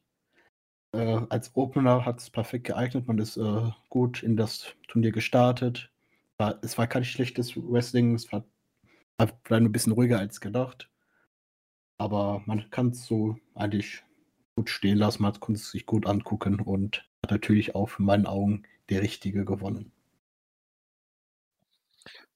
Kann ich mich eigentlich anschließen. Richtiger Sieger. Wenn ich mir halt anschaue, wie so wie das Tempo in den anderen Matches lief war es einfach doch das das schnellste Match, das intensivste Match, das actionreichste Match. Insofern schon schon definitiv, äh, der richtige Opener. Was mich halt 'n bisschen bei der Ansetzung gestört hatte, war halt, dass ich wusste, okay, Tischer drinnen, das heißt wahrscheinlich Francesco raus, den ich halt doch ganz gerne eher in der 2. Runde auch gesehen hätte. Auch 'n Archer hätte ich mir vorstellen können, sprich, ich wusste eigentlich mindestens 2 Leute, wo es Sinn machen würde, dass sie weiterkommen, fliegen halt raus. Das war so 'n bisschen der Wermutstropfen, aber ansonsten soli solides bis gutes Match und definitiv an der richtigen Stelle auf der Card. Durchaus. So was, äh, macht sich im Opener immer ganz gut. Das 2. Match hätte sich wahrscheinlich nicht so gut im Opener gemacht und da habe ich 'n Riesenproblem mit. Ich hasse First Blood Matches. Wir hatten, äh, Maggot gegen Robert Dreisker. Ähm, sorry, aber da da bin ich einfach schon wegen der Stipulation raus. Ich mag diese, äh, Stipulation absolut gar nicht. Das seht ihr das irgendwie anders oder taugt es euch? Da ich tatsächlich nicht so viele Matches in diesem Stil gesehen habe, habe ich nicht so eine Abneigung dagegen. Allein schon wegen Maggot. Äh, einfach grandios, wie er seinen Kopfschutz da aufgezogen hat. Es gehört zu meinem Ringgeher. Äh, es gehört dazu. Und dass Tassilo das dann auch durchgehen lassen hat. Also, also Maggot, Match absoluter Showstealer und wie man das gelöst hat durch die ganzen, also dass die dass Witzenheinsberg wieder eingreift. So, dann natürlich noch mal weiterbringt zwischen Team Academy gegen Team Maggot und Wissenberg. Hat irgendwie, finde ich, alles gestimmt. Und dass Maggot dann trotzdem noch vorher geblutet hat, das hat man auch super abgestimmt. Also, mich gibt es an diesem Match eigentlich kaum was auszusetzen. Ich, ich meine, es ist gut und schön, wenn man äh, die Story weiterzählt, aber ich muss halt ganz ehrlich sagen, ich finde diese First Blood Matches oder dieses bei man muss bei 'nem Match unbedingt Blut erzeugen, halt teilweise einfach widerlich. Von, äh, halt, dass die halt wirklich bluten und halt auch bedingt gesund und ganz ehrlich, ich ich konnte dem Match halt wirklich nichts abgewinnen. Weder von der Paarung her, noch von der Stipulation, noch wie das halt lief, weil es war halt einfach unfassbar langsam, unfassbar zäh und wirklich 'n Fluss als Zuschauer hatte nicht, Begeisterung hatte ich auch nicht, sondern war eher erleichtert, als, ähm, wir beim nächsten Match angekommen waren. War dann etwas weniger, ich sage mal, kontrovers von der Stipulation. Äh, im nächsten Match gab's dann ein Tag-Team-Match, äh, Levaniel und Bobby Guns gegen Michael Knight und, äh, Leon von Gasteren äh, van Gasteren, so rum.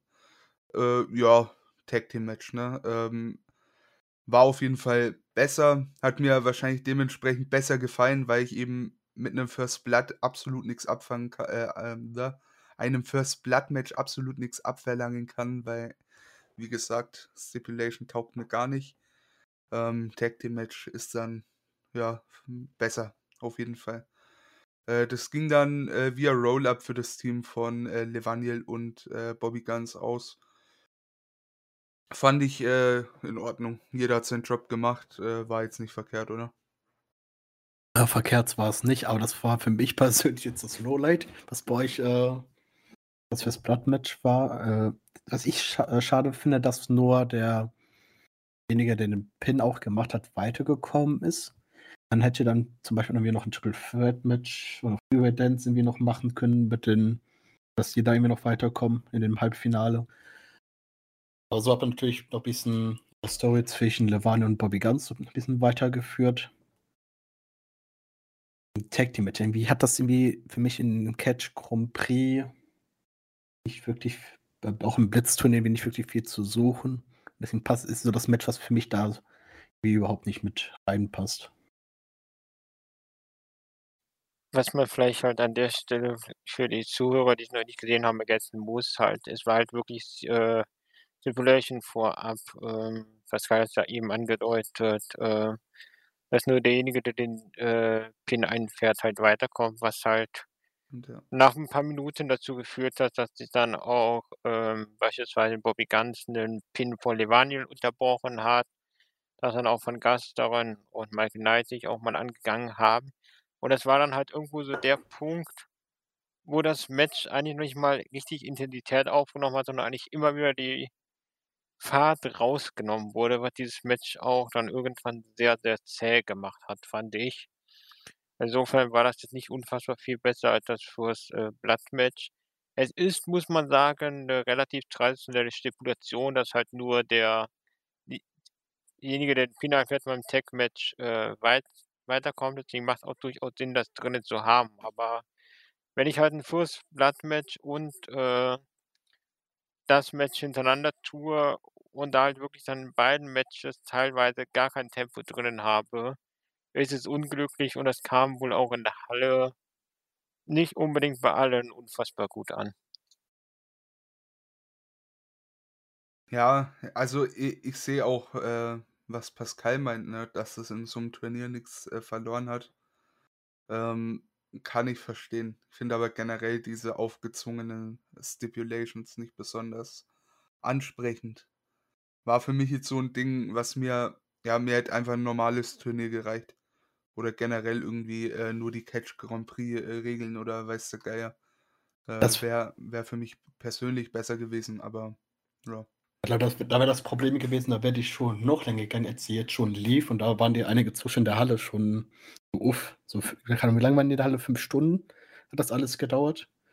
Äh, und dann wirklich immer eins gegen eins zu machen, das kann ich verstehen, dass man das alles in einem Tag nicht hinkriegt, was man normalerweise äh, planmäßig in vier Tagen eigentlich machen wollte. Ja, dessen kann, ich- dessen kann ich es nachvollziehen mit dem Tag Team Match, aber man hätte auch vielleicht dann daraus auch ich weiß nicht, auch noch ein Vorbild ist natürlich doof oder ein Tables Match ausmachen können. Wie sowas, aber kein Tag Team Match.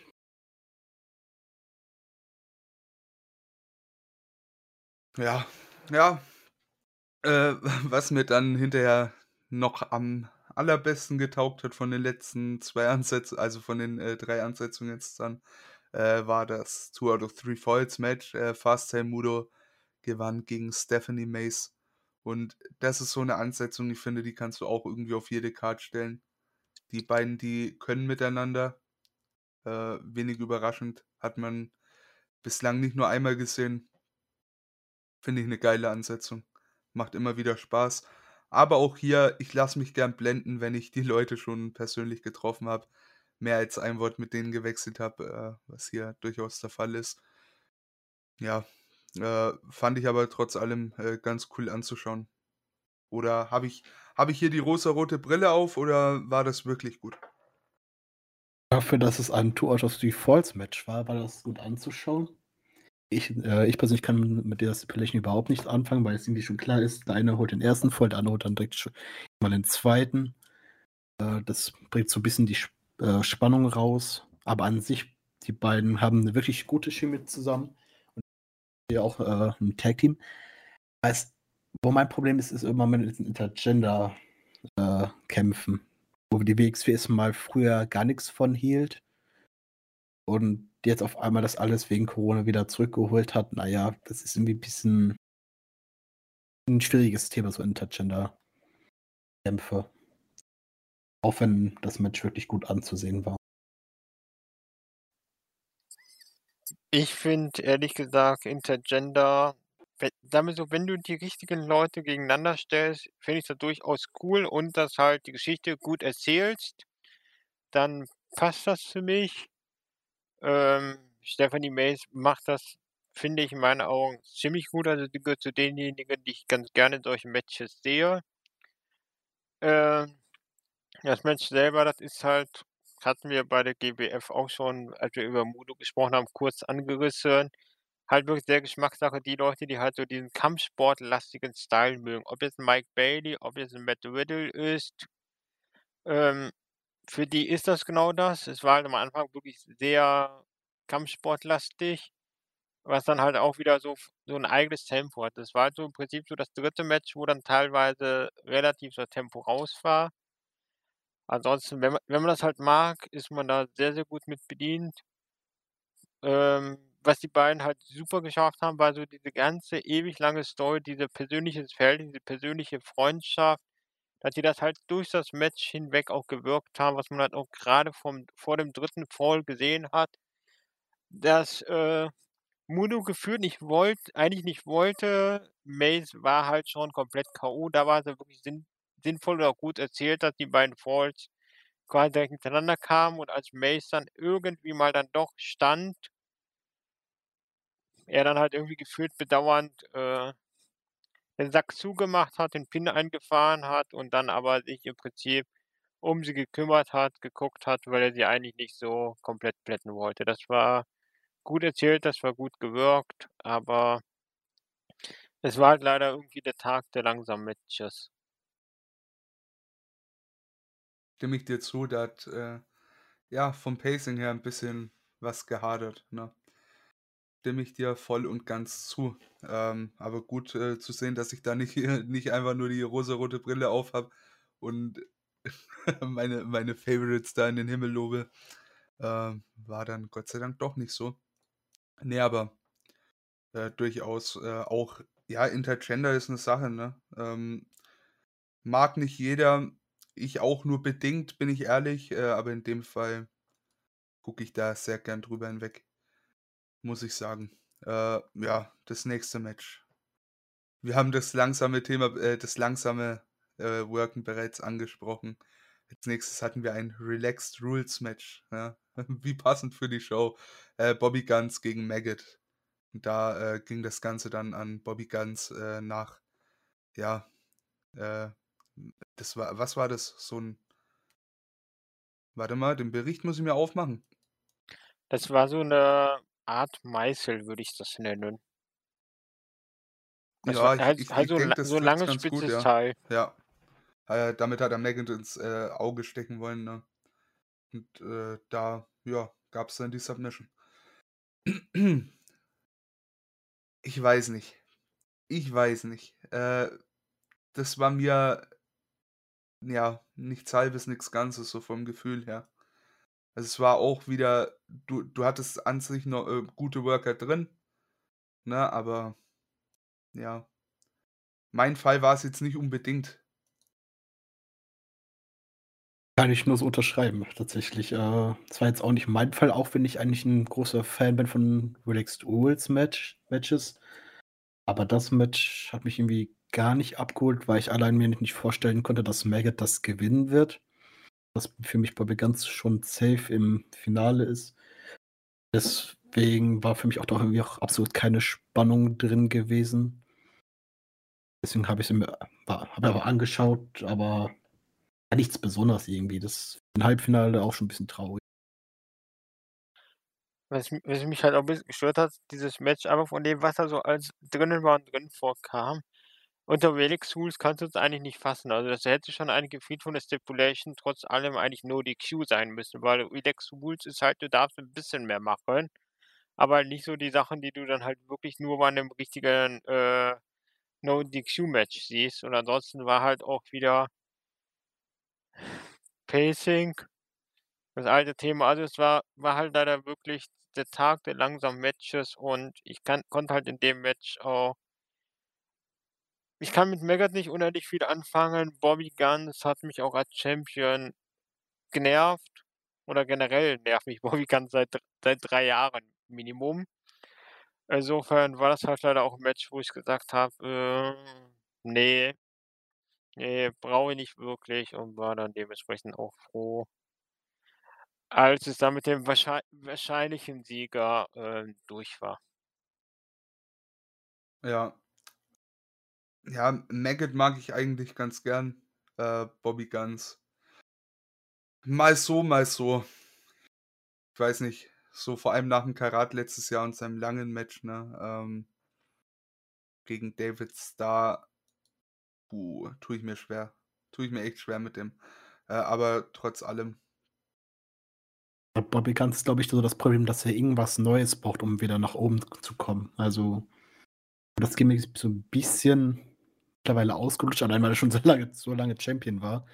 Äh, man hatte ja fast nur Bobby Guns über die Corona-Zeit Champion gehabt und bis und schon vor Corona. Deswegen so bisschen Bobby Guns vielleicht Richtung Mid-Kader schicken, dass er sich da irgendwie 'n bisschen neu finden kann und dann mal gucken, ob der sich da neu findet. Ja, dann kann er gern wieder oben angreifen, meinetwegen, ähm, aber neu finden ist, glaube ich, 'n ganz guter Tipp. Würde ich ihm auch geben. Definitiv. Was, ähm, mein Problem aber halt ist mit oben angreifen was ich halt auch schon als Kommentar von 'n paar Leuten gesehen habe, du kannst halt Bobby Guns leider nur bedingt in Matches, die länger als 15 Minuten sind, stecken. Ja. Was dann halt auch beim Main Event wohl halt auch noch mal aufgefallen ist. Gut, vielleicht war's halt 'n Problem, dass es dann das 3. Match des Abends war. Aber generell, du du kannst ihn halt auch von dem Stil her, den er wirkt, nicht in diese langen Matches tun, aber das ist halt nun mal leider der Weg der WXW Main Event bei Karat, bei Anniversary, das sind halt oft 25 oder 30 Minuten Dinger. Und ganz ehrlich, ich will ich will nicht die letzte 1/2 Stunde langsames Match mit Bobby Guns sehen. Das, äh ist bei mir eher ist kein Selling Point, sondern dann eher die Frage, sind die Leute, die mitkommen und die Card davor so geil, dass ich 'ne 1/2 Stunde Bobby Guns im Main Event ertrage. Ja, vor allem, das Problem ist halt auch hinten raus ist halt so 'n Match halt auch blöd, ne? Weil wenn du wirklich keinen Bock darauf hast ich wäre dann eher so einer, wenn wenn mir das gar nicht taugt, dann gehe ich früher, so. So leid's mir tut für die Worker, ne, um Gottes Willen. Ich meine, die die geben sich da schon ihre Mühe, so ist nicht, ne? Aber ja, ist halt dann kann gern mal einschläfernd sein. Und, äh, wie du schon sagst, Bobby Guns, da hat man so das Gefühl, nach 15 Minuten weiß er nicht mehr so recht, was er machen soll. Und für mich war das halt gerade beim, äh, Karat das Match mit, ähm David Starr, ging ja auch gut über 'ne 1/2 Stunde, wenn ich's richtig in Erinnerung habe. War halt echt 'ne Offenbarung ab 'nem gewissen Punkt, ne? Sehr schade. Bin ich mal gespannt, aber der der wird sicherlich auch daran arbeiten, so ist nicht, ne? Äh, da bin ich schon zuversichtlich, aber ja, sollte man halt auch erst mal den äh, diesen, äh, Weg, sage ich mal, abwarten, bevor man ihn dann wirklich in den Main Event stellt. Bin ich der Meinung. Aber ja. Äh, weiter ging's dann mit einem Ambition Rules Match. Äh, Axel Tischer, ne, also das 2. Halbfinale, äh, Axel Tischer gegen Fast Time Mudo. Wenig überraschend, Axel Tischer gewinnt das Ding, äh, via Submission. Ja, halt das äh, das ist halt so das Problem, finde ich. Äh, Pascal hat's vorhin schon angesprochen, irgendwie wenn du Axel Tischer liest, weißt du, was du bekommst, so. Das Finish ist gefühlt einfach schon gegeben, ne? In gewisser Weise. Hat mich in dem Match 'n bisschen, äh, geärgert. Ich bin halt einfach 'n großer Mudo-Fan. Da ist mir eigentlich auch egal, ob da Tischer steht oder nicht. Ähm, weiß nicht, ob ihr das kennt. Ihr fiebert einfach für irgendjemanden mit oder schaltet da einmal so euer logisches Denken ab, fiebert mit, nur um am Ende dann doch dazustehen und denken: „Ja, toll, hat er doch verloren.“ Gut, ähm, natürlich im Nachhinein richtiger Sieger am Ende des Tages, aber trotzdem nimmt mir persönlich immer 'n bisschen was weg auch. Aber erst mal allein von der Ansetzung Ambition Rules, Axel Tischer und Time Mudo in diesem Match reinzupacken, ist eigentlich schon 'ne sehr gute Idee, wenn nicht das Problem wäre mit, äh, Axel Tischer, dass dass schon klar war, dass eigentlich das gewinnt.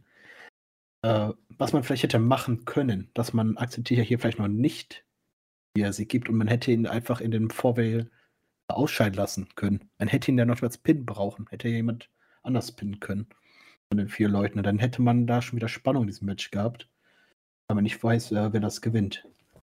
Äh, aber jetzt, äh, zum Match Ambition Rules bin ich generell ein großer Fan, auch wenn gleich Olli sagt: „Hä, keine keine Geschwindigkeit drin.“ Aber bei Ambition Rules kommen immer sofort kommen die realistische Kämpfen wieder rüber, dass die Moves auch mehr irgendwie mehr Impact haben, wenn eins 'n richtiger Move durchgeht.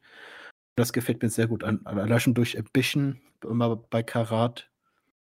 Äh, da habe ich immer sehr viel Spaß, mir das anzugucken und auch beim dem Match, äh, die 2 richtigen in einem Match, auch wenn man der Sieger schon klar war. Aber das Match war wirklich gut anzusehen und wer Ambition Rules liebt, äh, sollte das Match sich auf jeden Fall angucken. Durchaus, ja. Olli, wie siehst du das? Genau, also es ist halt das Ziel ist, äh, Geschmack Sache, ähm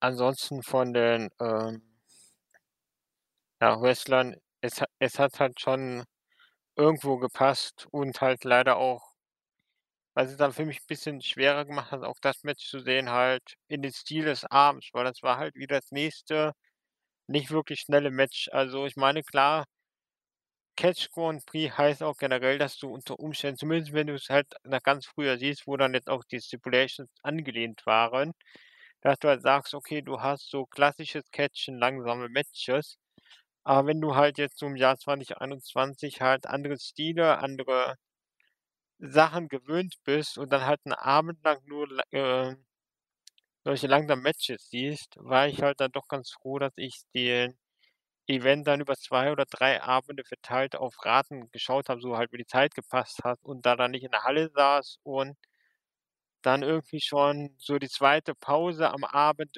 danach dann irgendwie hatte und äh, fünf Stunden an Oberhausen gesessen habe, weil das einfach nochmal was komplett anderes ist, so ein langsames Match nach dem anderen live vor Ort in der Halle zu sehen. Ja, das stimmt auf jeden Fall. Ich wäre da auch ungern in der Halle gewesen, bin ich auch sehr ehrlich. Auch viele Fans haben mir auf Twitter auch geschrieben, dass es sehr langwierig war, allein weil die Show auch wirklich lang ging. Und dann halt bei der Geschwindigkeit bei den meisten Matches kann ich halt schon verstehen, dass da Leute da schon sehr K.O. waren nach dem Abend. Auf jeden Fall, ja. Äh, weiter ging es dann mit einem Match, mit dem man eigentlich aus dieser, ich sag mal, langsamen Schiene hätte ausbrechen können. Du aber die Möglichkeit aufgrund der Worker in dem Fall nicht hattest, äh, finde ich, hätte auch ach, der hätte was anderes, äh, hingepasst, finde ich. Äh, wir hatten, äh, Shotgun Championship Match. Heisenberg, äh, gewann gegen Norman Harras. Boah. Uff. War war 'n Match, ne? Das war ein Match und das Match ging auch irgendwann vorbei und wir hatten 'n neuen Champion. Ähm so schon mal die Highlights zum dem Match. Äh, Ja. Ich halte aktuell generell nicht viel von dem Shotgun Championship, muss ich ehrlich sagen. Ich halte nichts davon, dass man da um den Titel auch aktuell keine Storys wirklich machen kann, weil es ja diese Lotterie ist und dass man da jedes Mal so 'n zufälligen ausgewürfelten Gegner hat. In dem Fall ist der Titel ja vakantiert gewesen, waren 2 zufällige ausgewählte Gegner. Und ja, Norman Harras hat da zwar reingepasst, weil er die ganze Zeit den Shotgun-Titel hinterher war, aber los kein Losglück hatte, aber die beiden wirklich ja, aber wirklich Chemie hatten die beiden auch nicht und Vincent Heisenberg als Shotgun-Champion also, ich bin der Meinung, der ist noch nicht so weit und man hätte da gut jemand anders da in diesen Spot reinpacken können wie 'n Michael Knight oder so. Hatte ja noch genug Leute, habe ja gesehen, äh dass ja noch andere Leute anwesend waren. Man hätte reinstecken können. Muss ich dir an der Stelle zustimmen. Ich meine, zu Heisenberg habe ich ja, ähm vorher bei Inner Circle schon was gesagt. Der passt halt einfach, äh noch länger nicht in die Rolle. Kurz noch mal 'n, äh, paar Worte zu, äh, Norman Harras. Ich meine, der hat ja immer noch dieses Gimmick International Superstar und klar, hat jetzt was aus dem Leim gegangen, was ja auch okay ist und, äh vielleicht auch auch 'n Stück weit Corona geschuldet sein dürfte, aber halt grad wenn du halt dieses Gimmick immer noch dieses Gimmick halt International Superstar, dann passt es halt so da nicht zu, wenn du das halt ironiefrei, ähm, rüberbringen willst. Und was wo ich halt dran denken musste, als ich die beiden gesehen habe Norman Harras ist halt der achte der Bully aus der 8. Klasse, der halt aufm Schulhof, äh, die Kids rumschubst, einfach auch, weil er genauso aussieht. Und aber dann halt 'ne kleine Fresse hat, wenn dann plötzlich der Große aus der 11. Klasse mal vorbeikommt und sagt: „So nicht weiter, Freunde.“ Und daran hat mich dann halt Heisenberg gegen Harras erinnert. Auch so von dem, ähm, Auftreten der beiden und ja, ähm, Mat Match war solide, aber nichts, was mich, äh gekickt hat. Ich hoffe halt, dass Harras wieder in die alte Shape findet, dass er auch vielleicht einfach irgendwas findet, wie er etwas erwachsener, etwas, ähm, reifer und mehr noch wie richtiger Wrestler rüberkommt, weil, ähm bei dem aktuellen Look ist es ist es halt schwierig und Heisenberg ist für mich kein Champion. Also, da das ist halt sehr unglücklich und ich kann halt nur hoffen, dass der neue sportliche Leiter, den man vor dem Match, äh vorgestellt hatte, dass der irgendwann es für 'ne gute Idee hält, sich nachdem er um sich um die WXW Women's Championship gekümmert hat, dann auch mal irgendwann im Shotgun Championship kümmert und diese Lotterie abschafft, weil klar ist 'ne nette vakantiert. weil das war nicht 'ne nette Idee, um jetzt irgendwie mal was anderes reinzubringen, aber ganz ehrlich, die Lotterie reicht, das muss ich nicht mehr haben. Ne, na, wäre schon Zeit mal für Storylines dahingehend vielleicht. Und, äh, 'n neuen Champion hätte ich auch ganz gern. Äh, ja, du hast es angesprochen, neuer sportlicher Leiter, äh, und, äh, zugleich auch Nachfolger von Absolute Andy wurde vorgestellt. Und das ist, äh, Francis Caspin. Wir erinnern uns, ähm, musste ja verletzungsbedingt, äh, seine Karriere auch an den Nagel hängen, äh, seine In-Ring-Karriere. Ähm, ja, ist jetzt, äh, neuer sportlicher Leiter, finde ich 'ne coole Rolle für ihn. Äh, Charisma hat der Bub, passt, ähm, reden kann auch ganz gut. Gefällt mir ganz gut, ne? Und seine erste Amtshandlung war auch, ähm die, äh, Women's Championship zu vakantieren. Coole Sache, oder? Ja, hat ja noch ewig gedauert, bis mal der Titel vakantiert worden ist. Ähm, ja, der Frauentitel, da finde ich generell aktuell 'n schwieriges Thema, da man ja nicht wirklich Frauen hat oder nicht oder ja, nicht wirklich viele Frauen hat, wo man jetzt wirklich Storys mit aufbauen könnte um den Frauentitel. Werden sie wahrscheinlich auch hatten sie schon immer und werden sie auch in Zukunft damit Probleme haben für vernünftige Storys rauszumachen. Aber es war tatsächlich Zeit, dass man Amel den Titel endlich äh, abnimmt. Auch wenn Amel dafür leider nichts kann, dass sie nicht kommen kann. Aber richtige Entscheidung und Francis, den Jungen wiederzusehen und dass er seine Leidenschaft auf anderen Wege weiterleben kann, ist auch sehr schön. Genau, also, ähm, was man Francis auf jeden Fall bescheinigen muss, ist, dass der reden kann. Ich hoffe allerdings, dass in Zukunft die Promos, die Auftritte etwas kürzer, etwas prägnanter werden, weil es war doch 'n bisschen lang. Und dass er vielleicht von diesem klar, er hat früher schon immer so geredet, aber als sportlicher Leiter noch 'nen etwas ernsthafteren Touch bekommt und nicht so immer dieses nur fresh und cool und so, dass halt da noch bisschen in die Rolle reinwächst. Da braucht er vielleicht noch 'n bisschen Zeit, die soll er auch gerne bekommen.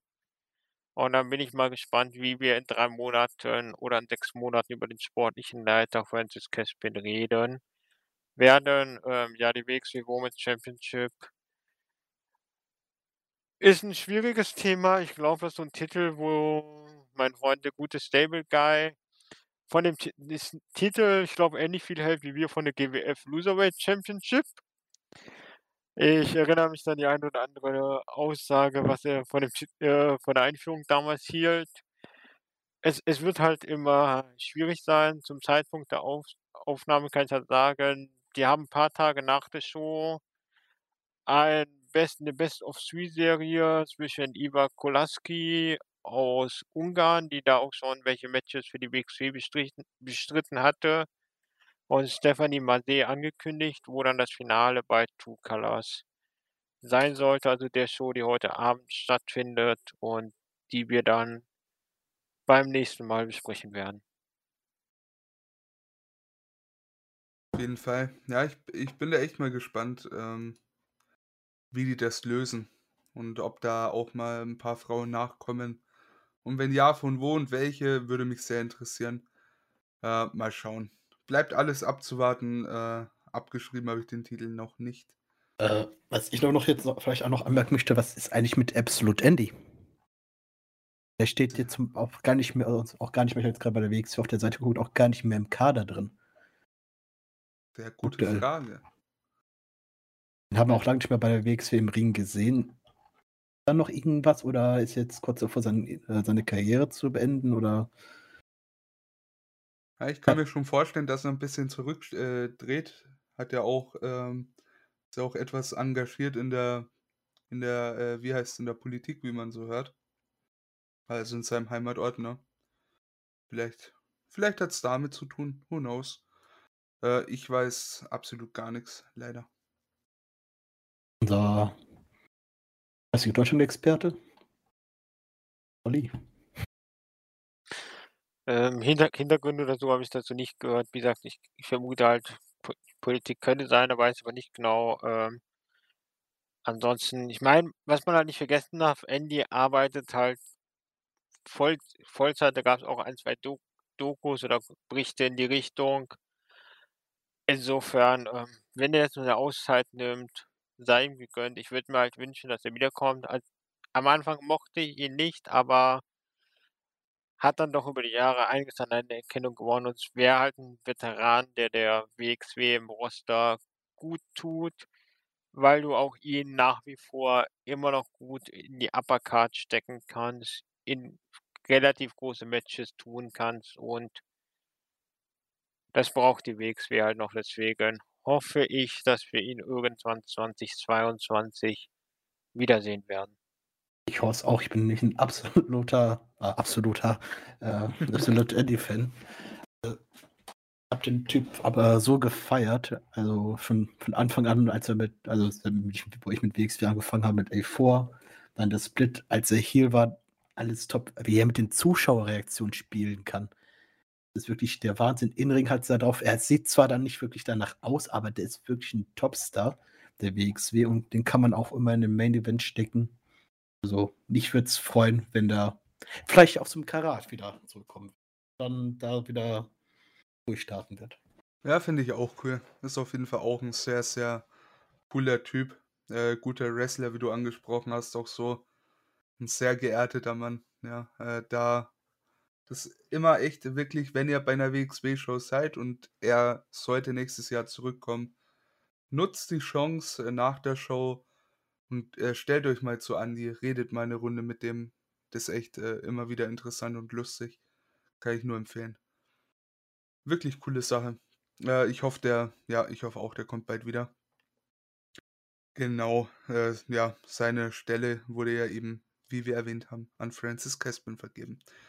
Äh, ja, wir hatten dann noch zwei Matches äh, an dem Abend. Äh, der Co-Main-Event war dann das äh, WXW Unified World Wrestling Championship Match. Marius Al-Ani gegen Cara Noir. Ähm, ja, ich fand's, ich fand's sehr cool. Und äh, das war so ein Match, das hat mir äh, gut geholfen an dem Abend, als ich die Show angeguckt habe. War not bad. Äh, Marius Al-Ani braucht man nicht drüber streiten im Ring. Äh, ein guter Mann und Cara Noir äh, auch auf jeden Fall. Hat auch äh, sehr viel Hype noch vor Corona generiert. Äh, viel gewonnen, auch ich glaube das letzte Karat, ne? Hat er gewonnen, oder? Cara Noir, ja, deswegen hat er auch einen genau, ne? bekommen. Ja. Ach, das noch, ach, das noch auf das Karat äh, zurückzuführen, ja. Ja, er konnte ja auch, glaube ich, auch vorher nicht einreisen, großartig. Hm. Wenn er da war, dann war er zum Beispiel letztes Jahr zum Catch Compris war er da. Dann wieder lange Zeit nicht. Das, das ist wirklich die erste Möglichkeit gewesen, ihm vernünftig dann einen Titelshot zu geben. Oh, geiler Typ. Ich mag den. Marius Al-Ani ist so ein anderes Thema. da rede ich nicht so viel, äh, so viel drüber. Aber im Ring äh, darf man sich da echt nicht beschweren. Fand ich äh, cool, das Match. Äh, hat äh, ja Mario Salani auch gewonnen und somit seinen Titel verteidigt. Kann man machen, sollte man auch, finde ich. Ja, hätte mich jetzt auch gewundert, dafür hat Mario Salani noch zu kurz den Titel. Andernfalls schwächt das bisschen äh, 16, 16 Karat Gold bisschen ab. Da jetzt manch die letzten beiden Karat-Gewinner Titel nicht gewinnen konnten. Aber davor das Mal, das war Lucky Kid. Und jetzt Caro Noir nicht. Es wird dann, also für nächstes Jahr mal Zeit, dass da der Gewinner auch den Titel mal sich wiederholen kann. Ansonsten würde das, glaube ich, Karat auch nicht allzu gut tun. Aber zum Match, es ist ein typisches Caro Noir-Match gewesen. Maus Alani sehr dominant. Caro Noir kommt zurück, schafft es aber leider nicht äh, bis zum Ende und und Adi kann es ja durchsetzen. Typisch aber Noir mit, wie es mit Karat kennt. Ja, ich mag Al ist ja Champion. Ist wieder erfrischend, auch wenn es auch wieder ein Heal ist, aber ja, jemand anders als Bobby Ganz. Ich finde die Entscheidung, ähm, Paranoia nicht zu Titel, zu geben, sinnvoll, unabhängig von der Frage, dass ich nicht der allergrößte Fan von ihnen bin.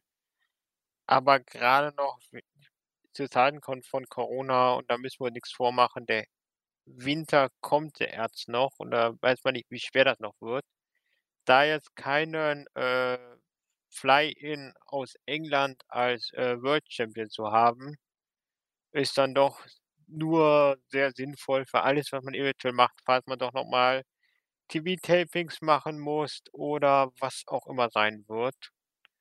Den World Champion würde man, glaube ich, ungerne wegen Reiseschwierigkeiten vakantieren. Deswegen war es nur sinnvoll, an der Stelle Al-Ahly nochmal verteidigen zu lassen und dass es das wahrscheinlich mit Abstand beste Match des Abends war, müssen wir, glaube ich, auch nicht lange diskutieren. Ne, auf keinen Fall. Sehe ich absolut genauso.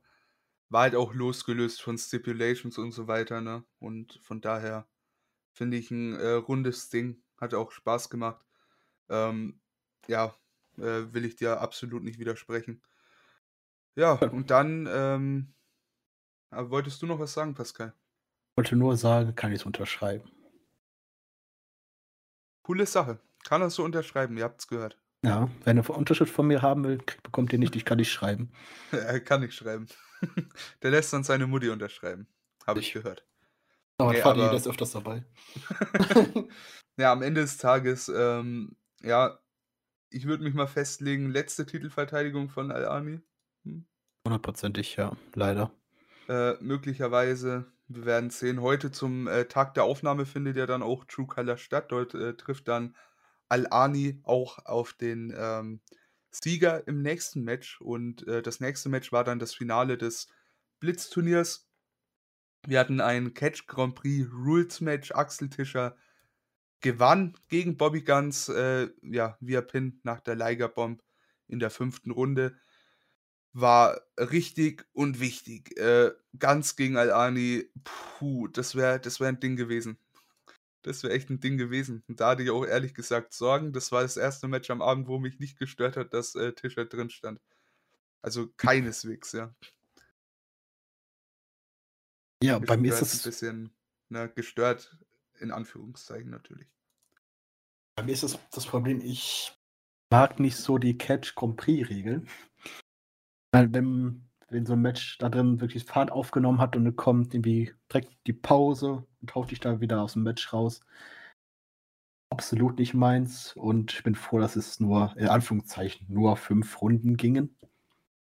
Äh, die beiden haben nicht schlecht gewesselt, auch wenn man beiden angemerkt hat, dass es deren dritten, drittes Match ist äh, an dem Abend und dass sie angeschlagen waren und das hat alles ja, auch nicht wirklich besser gemacht. Man hat natürlich jetzt einen richtigen Sieger äh, zeigen lassen. Auch wenn ich mir jetzt nochmal um zurückzukommen, Axel Tich jetzt wirklich jetzt schon das äh, den Catch Compris gewinnen zu lassen, hätte ich vielleicht jetzt nicht gemacht. Man hätte ihn einfach in der ersten Runde auch schon ausscheiden lassen können, um äh, äh, Spannung reinzubringen. Und man hätte ihn da auch nicht wirklich geschadet, wenn man ihn nicht hätte. Man hätte an äh, Francesco einfach weiter lassen können in äh, eine Runde und dann äh, gegen Fast Modo hätte dann Fast Modo sich durchsetzen können und hätte ein Guns gegen Fast Modo am Ende haben können und dann wäre es auch ein bisschen spannender gewesen, wer das wirklich gewinnt.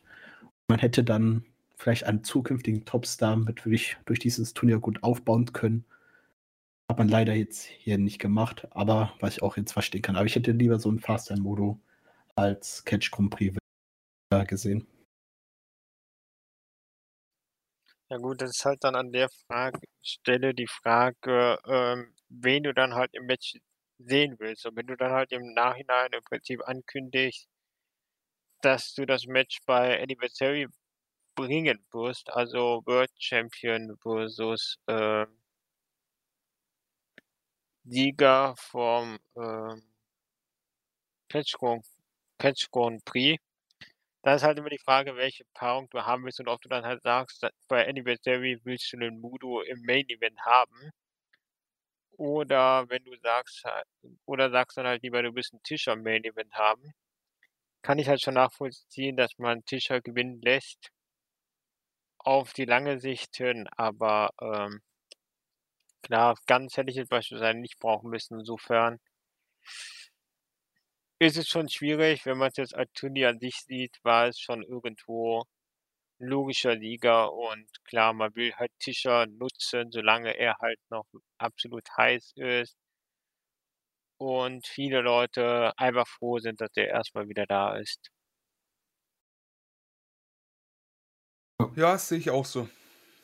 Sehe ich auch so. Wir haben's, äh, vorhin dann auch schon mal angesprochen gehabt, ne? Ähm, ja, Tischer trifft auf Al-Ani äh, um den Titel.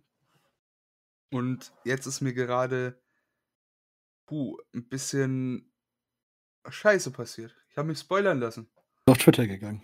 Nee, ich bin nicht auf Twitter gegangen, aber ich habe mir die Matchcard für True Colors rausgesucht auf äh, Cage Match und, und habe nicht auf die Card gedrückt, äh, äh gedrückt, sondern aufs, äh, auf die Ergebnisse mhm. versehentlicherweise. Mm. Äh, aber nichtsdestotrotz, wir können ja gerne mal drüber sprechen. Euch geht's äh, wahrscheinlich noch nicht so. Ihr habt euch noch nicht spoilern lassen. gehe ich mal davon aus. Korrekt. Äh, demnach, ja, würde ich meinen, können wir gerne mal unseren Ausblick auf die Show geben. Jetzt, äh, so schlau wie ich bin, hätte ich ja auch gerne mal äh, auf Wrestling-Infos nachschauen können. Aber gut, ist dann. Wer, wer besucht schon die Seite? Was will man von denen? Ja, stimmt schon. Wer besucht das nur? oh Mann. Ähm, genau, ich muss, genau, ich muss sagen, dass ich dann auch eben Quatsch erzählt habe. Stimmt, die haben ja ähm, das Match für Two Colors angekündigt und nicht äh, für. Achso, äh, für Anniversary, sondern genau. Wenn ich jetzt, ich gehe mal kurz die Matchcard von Two Colors durch, würde ich mal an der Stelle mich einfach erdreisten. Mhm. Da hatten wir zum einen einmal die Rückkehr von Lorenz Roman, der zusammen mit Anil Marek in dem Tag Team Match gegen Julius Junior und äh, Ceritus angetreten ist. Als ähm, Welcome Back Match quasi zu WXW. Äh, wir hatten Robert Dreisker gegen Norman Harris, was ja auch schon eine etwas längere Fehde ist. Dann hatten wir ein Singles-Match zweier junger ja, Talente, weil Fast Mudo ist fast schon äh, eine Untertreibung. Fast Mudo gegen Peter Tihani. Der nächste Ungarner, Judas Junior, was halt aber auch aufgrund der Nähe, wenn man in Dresden durchaus nahe liegt, dass man mal nach Ungarn schaut. Dann hatten wir ursprünglich als Paarung äh, Bobby Guns gegen Michael Knight. Guns war an dem Abend oder ist an dem Abend nicht da, weil er ein Kind bekommen hat. Ich weiß jetzt aber aus dem Kopf nicht, was die Paarung sich geändert hat, beziehungsweise an der Stelle gab es ohnehin dadurch eine Änderung, dass in der gestrigen Show in Gotha wenn ich mich nicht komplett irre, äh, Mike Knight als Gegner von Vincent Heisenberg ausgelost wurde und der der WXW Shotgun Champion geworden Genau, ist. äh, der hatte dann, äh, kann ich dir sagen, ein Match gegen Dennis Dulnik. Okay, dann gegen Dennis Dulnik halt in der Lotterie. Insofern da dann kleine Änderung, was halt immer sein kann. Aber wie gesagt, an der Stelle ein sehr guter Grund. Glückwunsch an Bobby Guns auch von der Stelle. Bessere Gründe, um paar Wrestling-Shows abzusagen, gibt es dann halt doch nicht. Und was es halt auch ähm, gab dann als theoretisch Co-Main-Event, wenn man sich die Card anschaut, das dritte Match der Best of Three-Serie, die dann nach Limbach, Oberfrohna und nach Gotha bei 1 zu 1 stand, war dann äh, Stephanie Made gegen Ivan Kolaski, über die wir vorher auch schon kurz gesprochen haben. Ähm, das Match als Finale und natürlich dann halt als großer Main Event WXW Unified World Wrestling Championship. Marius Al-Ani gegen Axel Tischer. Der Champion, der bei, ich glaube, 31-0 stand zuletzt, zumindest vor dem Wochenende, gegen ähm, den, Groß, den großen Rückkehrer. Das war also die Show, wo erste Einschätzung klar ein paar interessante Matches drauf standen, aber halt die, groß, die großen wegweisenden Fragen halt waren, gewinnt Stephanie Made äh, die WXW Women's Championship und wenn ja, wird sie dann in der Women's Division sein oder gewinnt sie es halt nicht und wird eher weiter in der Men's Division der Männer unterwegs sein und halt natürlich die Frage, ob Axel Tischer Champion wird nach seiner Rückkehr. War so die zwei Fragen, die das Event spannend gemacht haben. Natürlich, was die meisten halt wissen, Tischer kommt aus Dresden, ist insofern der Hometown Hero. Und wir sind hier nicht bei WWE, wo die Hometown Heroes äh, sinngemäß immer und immer wieder verlieren. Kann man sich äh, seine Meinung zu bilden oder auch nicht? Was erwartet man davon? Was erwartet ihr von dem Match generell? Äh, kann stark werden, ne? Da wird auch sehr stark zwei Top-Charakter drin, also auch wenn für mich schon klar ist, dass äh, Alexander Wolf das wahrscheinlich, bei äh, Wolf, ne, Axel Dicher, äh, wird. Ich hätte auch, auch sehr gerne Maus und alle noch länger Champion gesehen, aber das ist die einzige richtige Entscheidung, da abzunehmen und den Titel an guten Ticher weiterzugeben, da er noch heiß ist und ja, jetzt sein endlich wieder ein Face als Champion haben. Ja, also, wie gesagt, macht schon Sinn, wenn man wenn WXW sich dafür entscheiden sollte, Tisha als Champion zu nehmen, weil, ähm es ist halt Al-Ani hat 'n großartigen Run, kann dann Stück weit in die 2. Reihe gehen. Vielleicht auch, wenn wenn er halt wirklich verlieren sollte, kann man noch mal das Rematch bei Anniversary bringen oder man bringt es später noch mal. Ansonsten, ähm, wäre, wenn Tisha gewinnt, der größte Name der Promotion auch Champion und Tish du hast halt Tishas noch ewigere Dankbarkeit, die hat man ohnehin schon, wenn du ihn halt nach seiner Rückkehr in seiner Heimat vor Familie, Freunde et cetera noch mal so World Champion machst. Insofern wäre es 'ne Entscheidung, die ich nachvollziehen kann. Während ich bei den Frauen wirklich sehr hin und hergerissen bin, was sinnvoll wäre, weil ich halt von Iva Kolaski noch nie was gesehen habe. Keine Ahnung habe, wie die Pläne sind. Auch grade, was er mit Stephanie Maze vorhat, weil ich sie gern in der Division der Männer sehen würde und deswegen nicht weiß, wie es jetzt glaubhaft es wäre oder passend es wäre, wenn man die in die Women's Division packt und wenn ja, ob man das auch ohne Titel machen kann oder nur mit Titel. Deswegen bin ich bei dem Match wirklich hin und hergerissen, was da die beste und richtige Entscheidung wäre. Ja, ist 'ne also, auf jeden Fall 'ne interessante Card, finde ich. Ähm, nichtsdestotrotz, äh, äh, bin ich trotzdem der Meinung, so der der Glanz, der vor allem so, sage mal, in Jahren vor NXT UK und Co., äh, da war, den erreicht man Stand jetzt noch nicht. Würdet ihr meinen, das ist unter anderem Corona geschuldet oder denkt ihr, das ist gerade so 'n generelles Problem, das man hat? Äh, beides. Äh, einmal, weil die die ganzen großen Promotion die guten Wrestler natürlich einmal wegnehmen und dass die, äh, Wrestler von außerhalb, äh, nicht wirklich einreisen können. Aber auch, äh, die will ja jetzt auch mehr Blick auf den auf die Zukunft richten. Das heißt natürlich, dass wenn nicht erst mal die Topstars erst mal wieder aufgebaut werden müssen und dass wir deswegen keinen großartig, ähm, großartigen Main Event haben. Wenn ich mir so das Roster von der WXW aktuell angucke, äh, fallen mir ja, so, ja, 6 Main Event ungefähr auf. Axel Tischer, Bobby Guns, Caro Noir, Jürgen Simmons, Auzhan Ani und Robert Dreissker, die man im Main Event packen kann. Auch wenn davon nicht alle aktuell im Main Event sind. Wenn man sich den Rest des Kaders anguckt, da wird's schon wieder mau, auch schon im Mid-Card. Äh, ja, es ist aktuell sehr schwierig und ich hoffe, dass es nach, äh, Corona jetzt, äh, wieder etwas besser wird. Aufstellung. Genau, äh, genau. Ähm, wenn ich mir halt so die Card anschaue oder halt frühere Cards anschaue Guns hat mal 'ne Stufe zurückgetan. Der war halt zum Beispiel, wenn ich jetzt angucke, Main Event in Dresden vor 2 Jahren, Bobby Guns gegen Ilja Dragunov und Al-Ani. Al-Ani ist jetzt World Champion, Ilja ist, ähm, weg. Bobby ist halt ins zweite Glied getreten 'n Stück weit. Wenn du dann halt guckst, gut, Wheeler Yuta hatte man damals noch als Gast. Julian Pace ist ja aus guten Gründen, äh, nicht mehr aktiv oder ni und nicht mehr bei der Promotion. Ähm, du hast dann Leute wie Alexander James, der halt auch durch Corona bedingt nicht mehr da ist, nicht mehr auftaucht.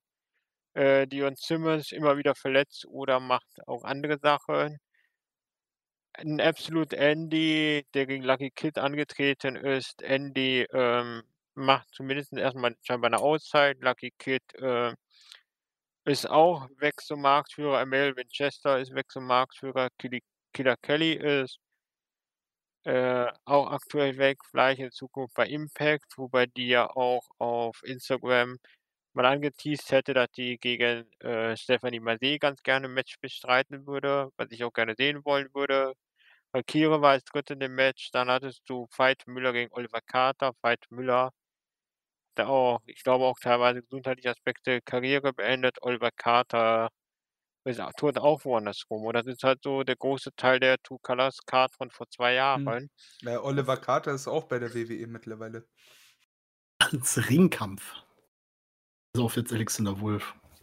Der Genau. ist, ist. Und, und dann hast du halt auch noch WXW World Tag Team Championship gehabt, OC Open, die jetzt halt in UK sind oder halt die jetzt gerade auch nicht so schnell bekommen kannst gegen JFK. Ja gut, Francis Caspian ist retired, Jay Skillett ähm, wird man auch nicht mehr bei der WXW oder generell im Wrestling, glaube ich, zu sehen bekommen. Dementsprechend, äh, ja, ist halt, sind halt einfach viele von den Leuten nicht mehr so da oder nicht mehr so verfügbar.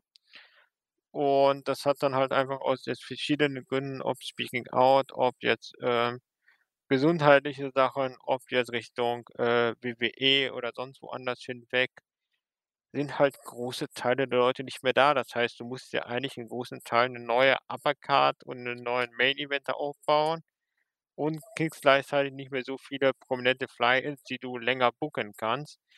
Insofern haben wir halt einfach leider ein Stück weit die besten Jahre hinter uns, auch weil viele wie Ilya, wie ähm, Axel Dieter Junior, wie Wald halt einfach zu großen Stars geworden sind. Insofern müssen wir uns halt mit dem Neuaufbau anfreunden und halt damit und halt dankbar sein, wenn man, wie ich jetzt, so die Jahre 17, 18, 19 mitgenommen hat und diejenigen, die noch früher schon dabei waren, auch 16 habe ich ein bisschen gesehen, aber auch gerade 15, 14 noch teilweise mitgenommen haben, die haben halt einfach die besten Jahre gesehen, was so internationale Wrestler in Deutschland angeht.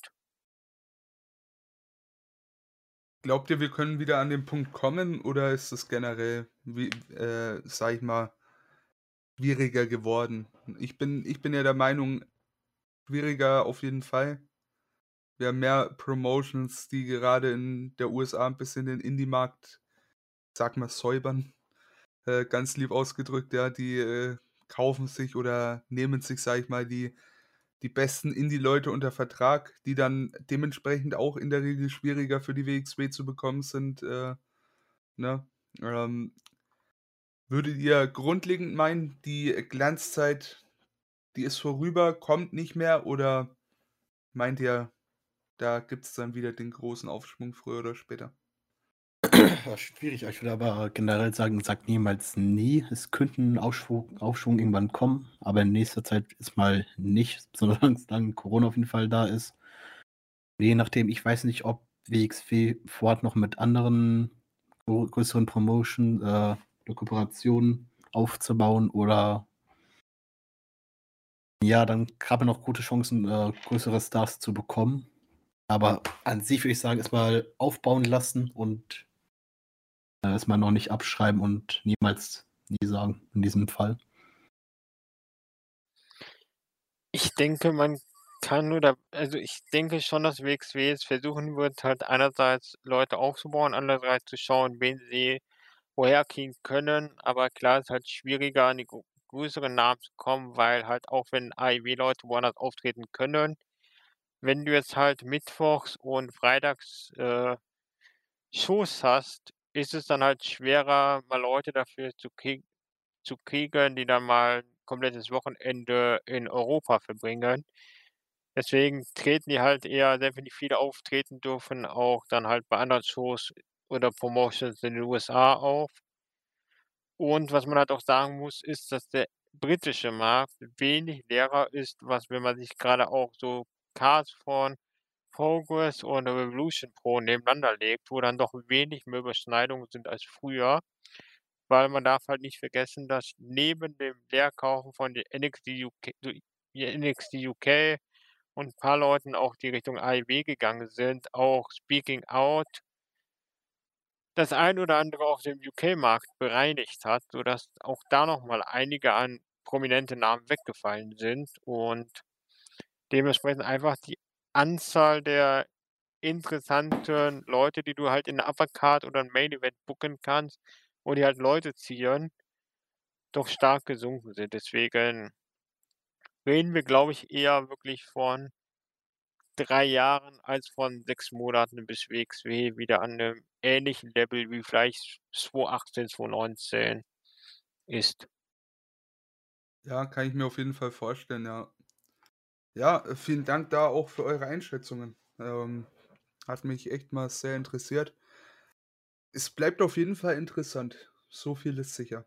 ähm, verfolgen werden wir es jetzt auch noch mal intensiver, vor allem Pascal und ich. Ähm, weiß gar nicht, wie tief du da jetzt aktuell sogar noch drin steckst, ähm, äh, Olli, aber ja, äh, grundlegendes zu sagen, WXW, schöne Sache, äh, gut für den deutschen Wrestling, äh, für das deutsche Wrestling so rum. Da kann sich ja trotz allem jeder darauf freuen, wenn es wieder bergauf geht. Also die Frage war nicht dafür da, um, sag ich mal, äh, Pessimismus zu streuen, sondern eher um mir, sag ich mal, mehr Gründe zur Hoffnung zu geben. Und äh, das habt ihr geschafft. Vielen Dank. Genau. Äh, damit haben wir jetzt auch die WXW-Shows alle abgehakt. Mal ein kleines Problem, sag ich mal, von der WXW aufgegriffen. Äh, ich bin da auch mal gespannt, wie da die Meinung von den Zuschauern so ist. Habt ihr gewisse Punkte denn eventuell so gesehen? Wie steht ihr dazu? Was ist eure Einschätzung? Gerne damit in die Kommentare oder ins Board oder auf Twitter, wo auch immer. Ne, ihr wisst, wo ihr uns findet, wie ihr uns kontaktieren könnt dahingehend. Äh, zur Not steht alles nochmal in der Beschreibung, wenn ihr auf YouTube schaut oder halt eben im, ja, auf der, auf der Website oder im Board. Genau. Ja, wenn ihr noch äh, Vorschläge habt, welche Promotions wir uns in Deutschland uns auch noch angucken sollen und worüber, worüber wir sprechen sollen, schreibt das alles gerne mal rein oder welche äh, Matches man sich angucken sollte, wenn man Wrestling Deutschland äh, sich mal angucken möchte, schreibt, schreibt das alles mal rein und dann gucken wir, was wir davon alles aufgreifen können. So ist es. Auch in Sachen Fragen stehen wir euch jeder, jederzeit zur Seite. Wenn ihr Fragen habt, ähm, auch immer gerne her damit. Wir werden die immer mit in die Podcast-Episoden mit reinnehmen. Äh, ist auch eine ganz coole Sache, denke ich mir. Und dann äh, zum Schluss habe ich mir noch eine Kleinigkeit überlegt. Ist natürlich auch mit euch abgesprochen. Wir wollen. Was? Ja, natürlich. Natürlich, wir sind professionell. Ja, so unser, unser Bestreben mit diesem Podcast ist natürlich auch so Leute ans deutsche Wrestling heranzuführen, die es eventuell noch nicht geschafft haben oder sich noch nicht dran äh, rangetraut haben einfach, ne? Und was ist da besser, als einfach mal eine gute Match-Empfehlung rauszuhauen? Äh, deshalb, ja, haben wir uns äh, ein paar Matches überlegt. Wie sieht's bei dir aus, Olli, mittlerweile? Hast du da was am Start für uns? Genau, ich habe was aus der guten alten Zeit, ähm, 2019 WXW äh, 16 Karat Gold Tag 3 wo dann im Prinzip, wenn das Turnier schon fast durch ist, es dann Matches mit ehemaligen Teilnehmern gibt und da ist dann ähm, ein Six-Man-Tag-Team-Match, äh, Daisuke Sekimoto, Shigehiro Irie und Yuki Ishikawa gegen Team Ringkampf, ähm, Alexander Wolf, Timothy Thatcher und Veit Müller. Was halt wirklich Oldschool Hard-Hitting Wrestling ist und halt auch typisch ist für für halt einerseits Ringkampf und andererseits halt auch für, ähm, immer wieder japanische Gäste, japanische Fly-ins. Das ist, ähm, mal schön oldschool, aber mit 6 Leuten dann doch Action im Ring. Auf jeden Fall, klingt gut. Ähm, Pascal, möchtest du dein Match, äh, der Episode, sag ich mal, raushauen oder soll ich vorlegen? Ich kann's, äh, wenn wir schon beim Karat sind, da haue ich direkt auch in diese Richtung was raus, und zwar Karat 2018 nach äh, ja, Tag 2. Und das ist dann natürlich, wenn man über Tag 2 spricht, dann meistens auch der Main Event, auch in dem Fall. Das ist dann Bad Bones, John Klinger gegen Walter und gegen Ilya Dragunov, um vielleicht auch mal zu zeigen, wirklich wie die alten Zeiten aussahen, was für Stars wir da hatten. Allein schon Walter Ilya kennt eigentlich, wer sich mit WWE be beschäftigt, der auch. Und dann noch ein Topstar aus Deutschland, Bad Bones, worüber wir ja bei der GWF schon drüber gesprochen haben. Sehr empfehlenswert zu schauen. Weil Topstars und sehr unterhaltsam. Ja, und dann komme ich zum Schluss mit meiner Empfehlung und das für mich eins der besten Matches, die ich auf deutschem Boden nicht, nicht live vor Ort sehen durfte, aber zumindest im Replay, ja. Das ist äh, ja, 16 Karat Gold äh, 2020, Nacht 2, Mike Bailey gegen Bandido. Äh, wer auf Twitter die Ohren offen, äh, offen gehalten hat oder sonst wo, ähm, der hat es mit Sicherheit schon gehört. Bomben-Match gewesen. Bandido, ein äh, Luchador, aktuell bei Ring of Honor unter Vertrag, sehr prominent dort eingesetzt, sogar World Champion aktuell. Mike Bailey, ich weiß tatsächlich nicht, wo er rumgurkt, aber auch ein sehr, sehr guter Wrestler. Und äh, da meine Match-Empfehlung. Super Ding. Äh, ihr habt es wahrscheinlich auch schon gesehen, nehme ich an. Ja, ich habe es teilweise live gesehen in der Halle. Teilweise. Da hat mich mein Cousin rausgezehrt. Ich muss rauchen. oh Mann. Ja, schade. Aber auf jeden Fall ein Bombenmatch kann ich jedem nur empfehlen. Und ja, ich hoffe, ihr könnt damit was anfangen, kommt damit eventuell besser ins Produkt rein. Würde mich auf jeden Fall freuen. Und ansonsten, wir haben alle schon gesagt, schickt uns Fragen, schickt uns ja, Anregungen, Meinungen, alles Mögliche. Äh, wir wollen gern von euch hören und auch unbedingt äh, Feedback. Wie hat es euch gefallen? Was würdet ihr euch mehr wünschen? Immer her damit. Wir saugen das auf und werden das dementsprechend auch verwerten. Genau, dann ähm, ja, übergebe ich euch mal für die letzten Worte, bevor wir dann so allmählich zum Schluss kommen. Es hat mir auch sehr viel Spaß gemacht und äh, es freut mich, dass es auch äh, gekommen ist, dass wir das hier durchziehen. Äh, zur Info an unsere Hörer, dieses Format gibt keinen, keinen regelmäßigen Abstand, äh, wann das kommt, sondern es kommt darauf an, wie viel sich in Wrestling Deutschland tut, wie viele Veranstaltungen es gibt und wir verrichten uns dann danach. Ja, äh, danke Emra, danke Olli und ich freue mich auch schon auf das nächste Mal und auf Wiederhören. Genau, auch von mir berühmte letzte Worte. Ähm, lest die Newsletter, kommt immer freitags, ähm, meldet euch, wenn ihr Fragen habt, schreibt gerne im Board, ähm, sagt gerne auch, ähm, zu welchen Shows ihr geht, bei welchen Shows ihr wart. Könnt dann auch in den Ergebnisthreads oder Ergebnisberichten drunter eure Erfahrungen von der Show schreiben, schreiben, wie ihr die Show fandet. Freuen wir uns darüber, lesen wir gerne. Andere schreiben auch immer wieder drunter, wenn sie dort waren. Insofern, gehabt euch wohl. Genau, das waren schöne letzte Worte. Da muss ich nicht mehr viel hinzuzufügen. Mir war es ein Fest. Auch ich freue mich aufs nächste Mal. Vielen Dank fürs Zuhören und bis zum nächsten Mal, bei welchem Podcast auch immer hoffentlich auch hier. Auf Wiederhören.